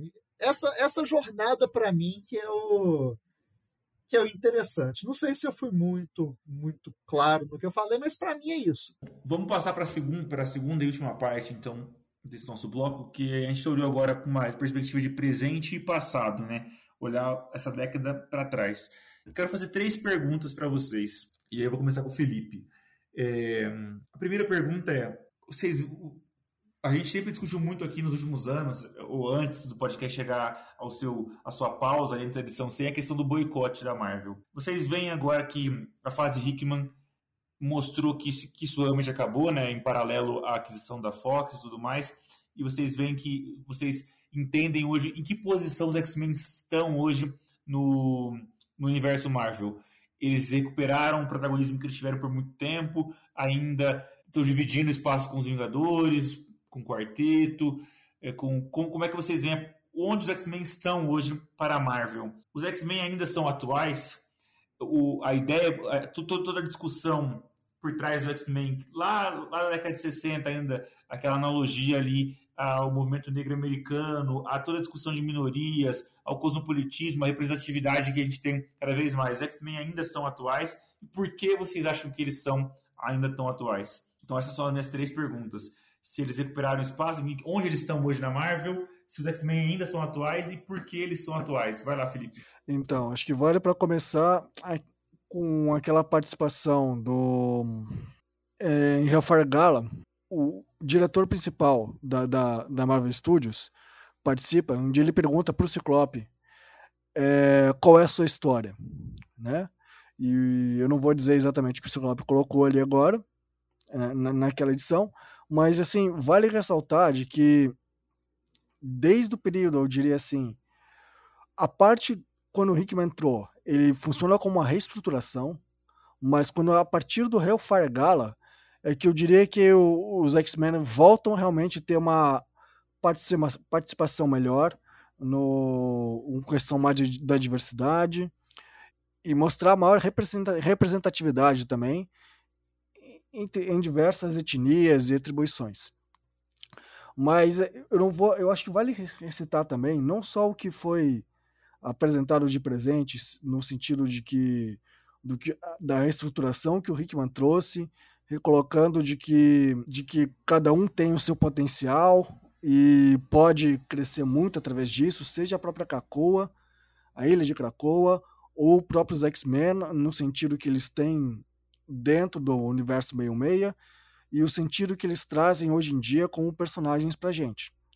Mas eu diria que o peso maior ainda continua sendo o que o Claremont colocou lá atrás, assim, o que ele colocou de peso no sentido de, de relevância, de amadurecimento de pessoal e também sobre o próprio preconceito em si, envelheceu muito bem, né? Até dentro do Massacre de Mutantes, e seja também numa história de suicídio dentro dos Novos Mutantes, trabalhando um assunto muito pesado como esse, como esse que eu acabei de citar, é, mostra o peso que uma revista em quadrinhos pode, pode não só apresentar um tema muito importante para um adolescente, mas também representar para um adulto ou para uma escola. Paulo, e aí? É, X-Men, que lugar que eles estão hoje na, na Marvel? Eles recuperaram seu prestígio, seu protagonismo? Os X-Men são atuais ainda e por que eles são tão atuais? Eu diria que eles recuperaram em termos, não é que eles sejam os protagonistas do universo, mas eles, eles conseguiram recuperar o que eles tinham, digamos, nos anos 90, nos 2000, e, por exemplo, que o Batman tem, que é eles são dono do seu próprio nicho, que é um tanto quanto independente do resto do universo. Que era bem a pegada que eles tinham no, desde o Claremont e durante é, um bom tempo, que é assim, tipo, eles têm as histórias deles, eles têm os seus próprios crossovers particulares e raramente se metem é, com histórias dos, dos outros das outras assim das outras franquias. Recentemente andou tendo uma tendência a ter assim mais crossovers com Homem-Aranha talvez hum, por alguma coisa editorial. Eh, vai até o Noturno vai virar um Homem-Aranha nos próximos meses, então é o máximo de integração que eles estão tendo. O que eu acho isso bom, porque os, os X-Men não precisam ser os protagonistas do universo para funcionarem. Eles funcionaram muito bem da forma, entre aspas, independente que eles tinham antes. É, fica até melhor do que eles estarem sempre tendo é, as suas histórias estarem tendo que ser obrigatoriamente impactadas é, a cada oito edições, porque houve um crossover que mudou tudo. Que foi uma coisa que prejudicou bastante o Hickman quando ele estava escrevendo Vingadores, que provavelmente foi por isso que ele também meio que impôs isso quando voltou lá nos X-Men. Que as, tudo que fosse mudar eh, em, no resto do universo Marvel, é, o Hickman cagou e andou para as histórias. Quanto à parte de ser atual, é, eu diria que bem, assim, sim e talvez nem tanto. Sim no sentido de que é, está bem melhor do que, por exemplo, era hum, assim, naquele meados dos anos 90, até antes do, do Morrison entrar, em que eles deixaram isso um pouco de lado e era só os X-Men o tempo todo na mansão Xavier, falando, oh, nós somos temidos e perseguidos. E quando iam fazer alguma é, crítica social, o negócio ficava meio esquisito. E embora, se a gente for olhar em retrospectiva, fazer a Operação Tolerância Zero sendo uma crítica ao Giuliani foi uma é, eles acertaram o vilão muito antes da gente perceber que ele era um vilão. Então, isso foi é, em retrospectiva tem esses, tem esses pontos. E o não, no sentido de que, bem ou mal, o, o que o Hickman fez foi assim, evoluir a narrativa é, sem se preocupar muito exatamente com a metáfora. Porque, ah, nós somos mutantes, vamos criar uma nação mutante e agora. E para é, ficar igualada com outros tipos de nações etnocêntricas que já existem dentro do universo Marvel, como os próprios inumanos. E levou o debate mais para uma parte geopolítica do que uma parte mais sobre preconceitos em si. Eles, então, talvez também tenha esses, esses pontos assim. E mais e das outras perspectivas que tinha falado era seriam atuais? Qual era, qual era a terceira pergunta mesmo? Ah, era, porque, se eles são assim, atuais, seria por, por isso, sim, atuais, no né? sentido é de que um ele ainda tá lá, só que agora ele não tá pegando muito nisso, tá uma pegada mais, entre aspas, política em outros termos, em outros sentidos, o que é até bom para dar um frescor à revista, já que, assim, bem ou mal, meu, pronto, meu medo é que volte a escolinha nos, nos próximos, sei lá, dois anos, uma coisa assim. Enquanto não te voltar à escolinha, eu tô tranquilo. Henrique, vamos lá que a gente tem cinco minutos para poder encerrar aqui. A gente vai ter que ser super rápido. É, vamos lá. Em primeiro lugar, sim, X-Men voltou a ser a franquia principal da Marvel. Vamos ser sinceros que, apesar de tudo, a era dos Vingadores acabou. já começou a dar retornos decrescentes, ainda com o próprio Bendis, que foi quem iniciou a explosão dos Vingadores. Teve um último momento de glória com o Hickman, mas depois o negócio foi despirocando. Os X-Men recuperaram o protagonismo. Basta ver é, que trouxeram o Hickman a peso de ouro. O Hickman estava para assinar com a DC. O, os títulos dos X-Men viraram os queridinhos da, os poucos queridinhos da crítica da Marvel. Então, eu acho que isso é indiscutível. Eles voltaram a ser o coração da Marvel. Agora, se eles permanecem atual, essa é uma pergunta mais complicada. É, eles deixaram de ser, mas retornaram. O, o Claremont trouxe muito bem a metáfora das tensões étnicas. Ele conseguiu explorar isso de maneira excelente ao longo dos 16 anos dele na franquia. Isso se perdeu nos anos 90. Só que a metáfora foi atualizada pelo Morrison. O Morrison incluiu aí as questões de sexualidade, incluiu aí as questões de minorias. Ele trouxe muito bem a questão do, do embate de agregação versus assimila assimilação, em termos do confronto minoria-maioria. Tanto que dá para você traçar uma linha muito direta entre o, o Morrison e o Hickman. O, o, os 20 anos que separam os dois poderiam ser uma bela de uma barriga, porque os temas são muito continuados entre um e outro. Agora, esse, essa metáfora, de novo, depois da, da saída do Morrison, acabou perdendo espaço um pouco para gibis de super-herói tradicionais. A sexualidade tomou a frente com Fraction, que tá, deu um giro de 180 e transformou a questão da metáfora da sexualidade para uma, uma questão etnocêntrica. Os, os X-Men viraram essencialmente Israel. E agora o Hickman, de novo, ele atualiza a metáfora ele coloca a questão de o que acontece quando a minoria se torna culturalmente hegemônica.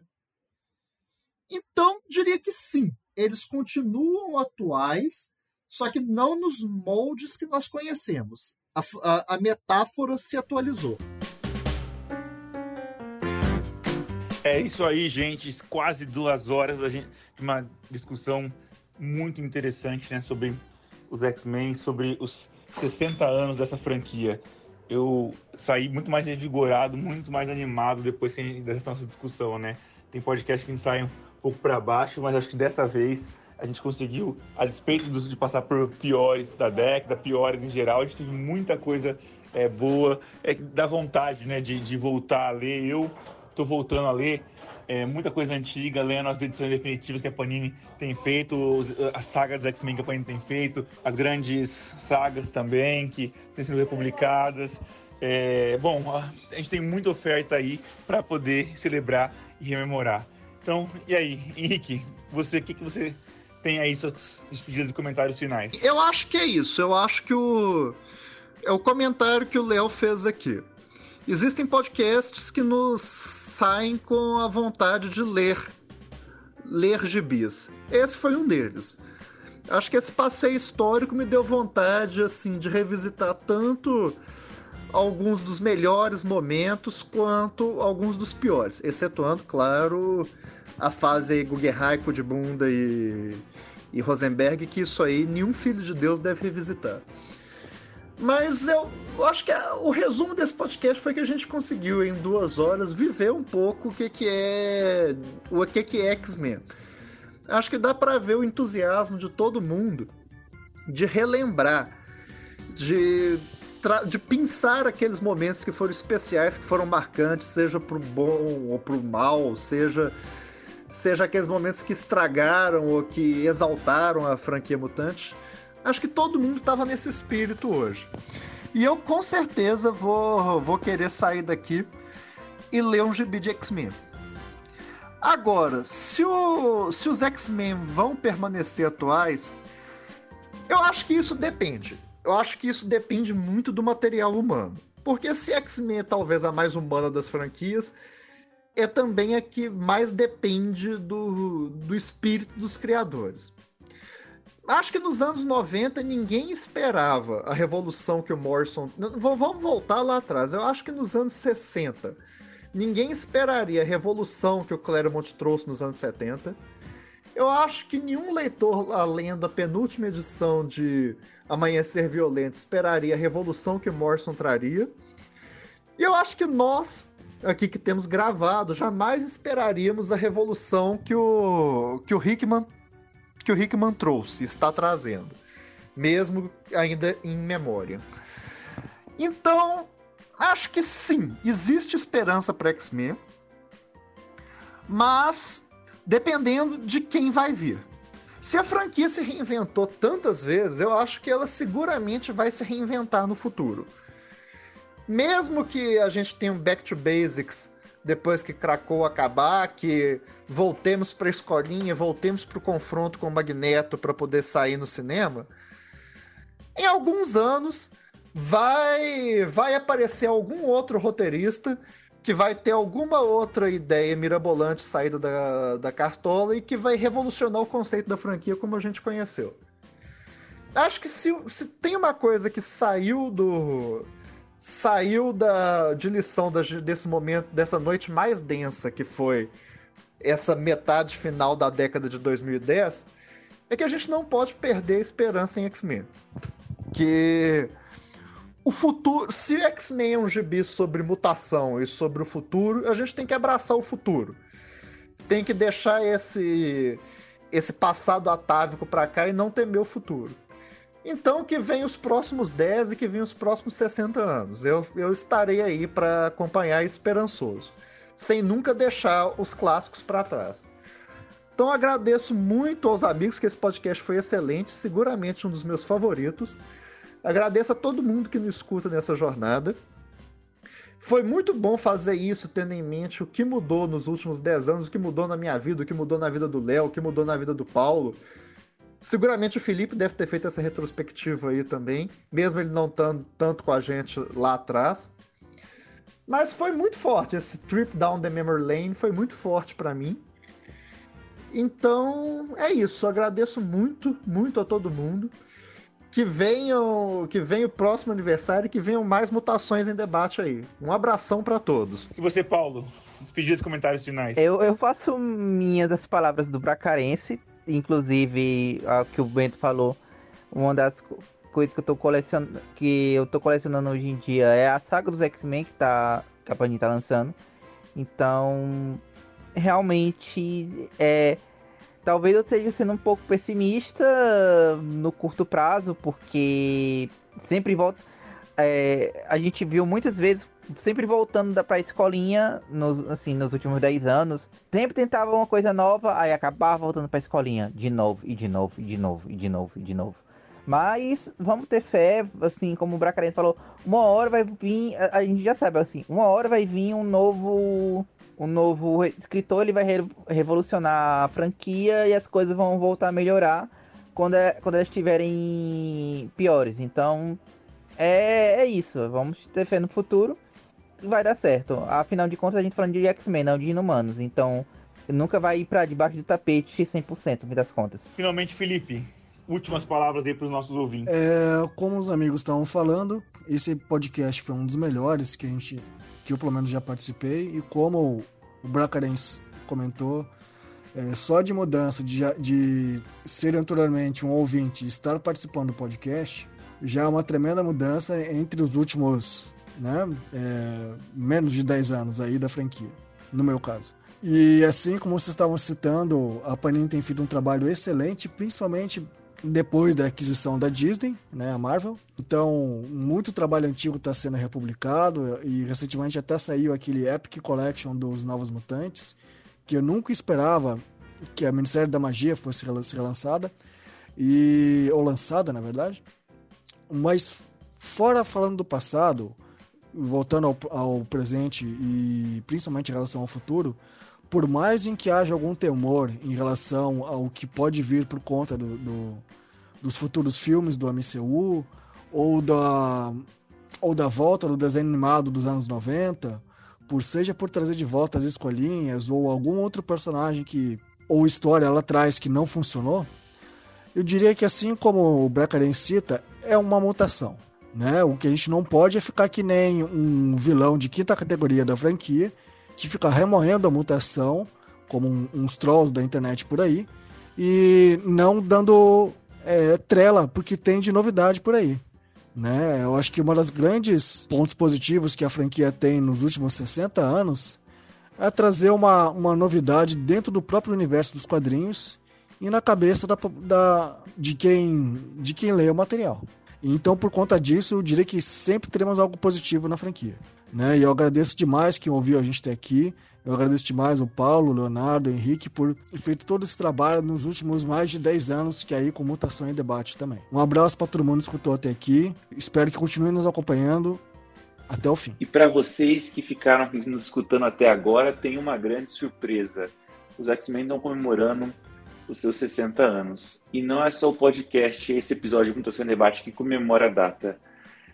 Por iniciativa do grande Guilherme Smith, e com colaboração minha, do Henrique e de tantos outros conhecedores de X-Men, nós estamos lançando um livro, um livro comemorativo para os 60 anos dos X-Men, Olhares sobre os X-Men, dividido em quatro partes, tratando dos quadrinhos, de outras mídias, de alguns temas importantes e de alguns personagens importantes da franquia. O livro está agora no processo de crowdfunding no Catarse só entrar em catarse.me barra X-Men sem hífen e ajudar.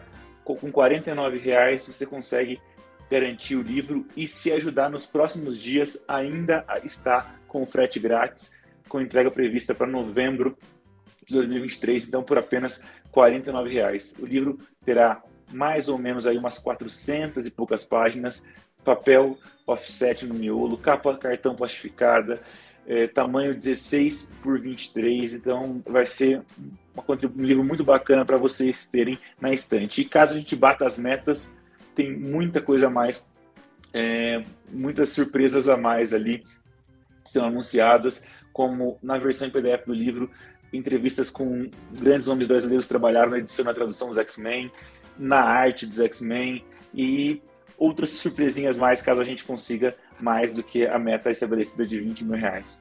Então é isso, gente. Eu conto com vocês, catarse.me barra X-Men para poder adquirir então esse livro comemorativo dos 60 anos dos X-Men no Brasil. Ou melhor, 60 anos dos X-Men nos Estados Unidos. Um abraço e até mais.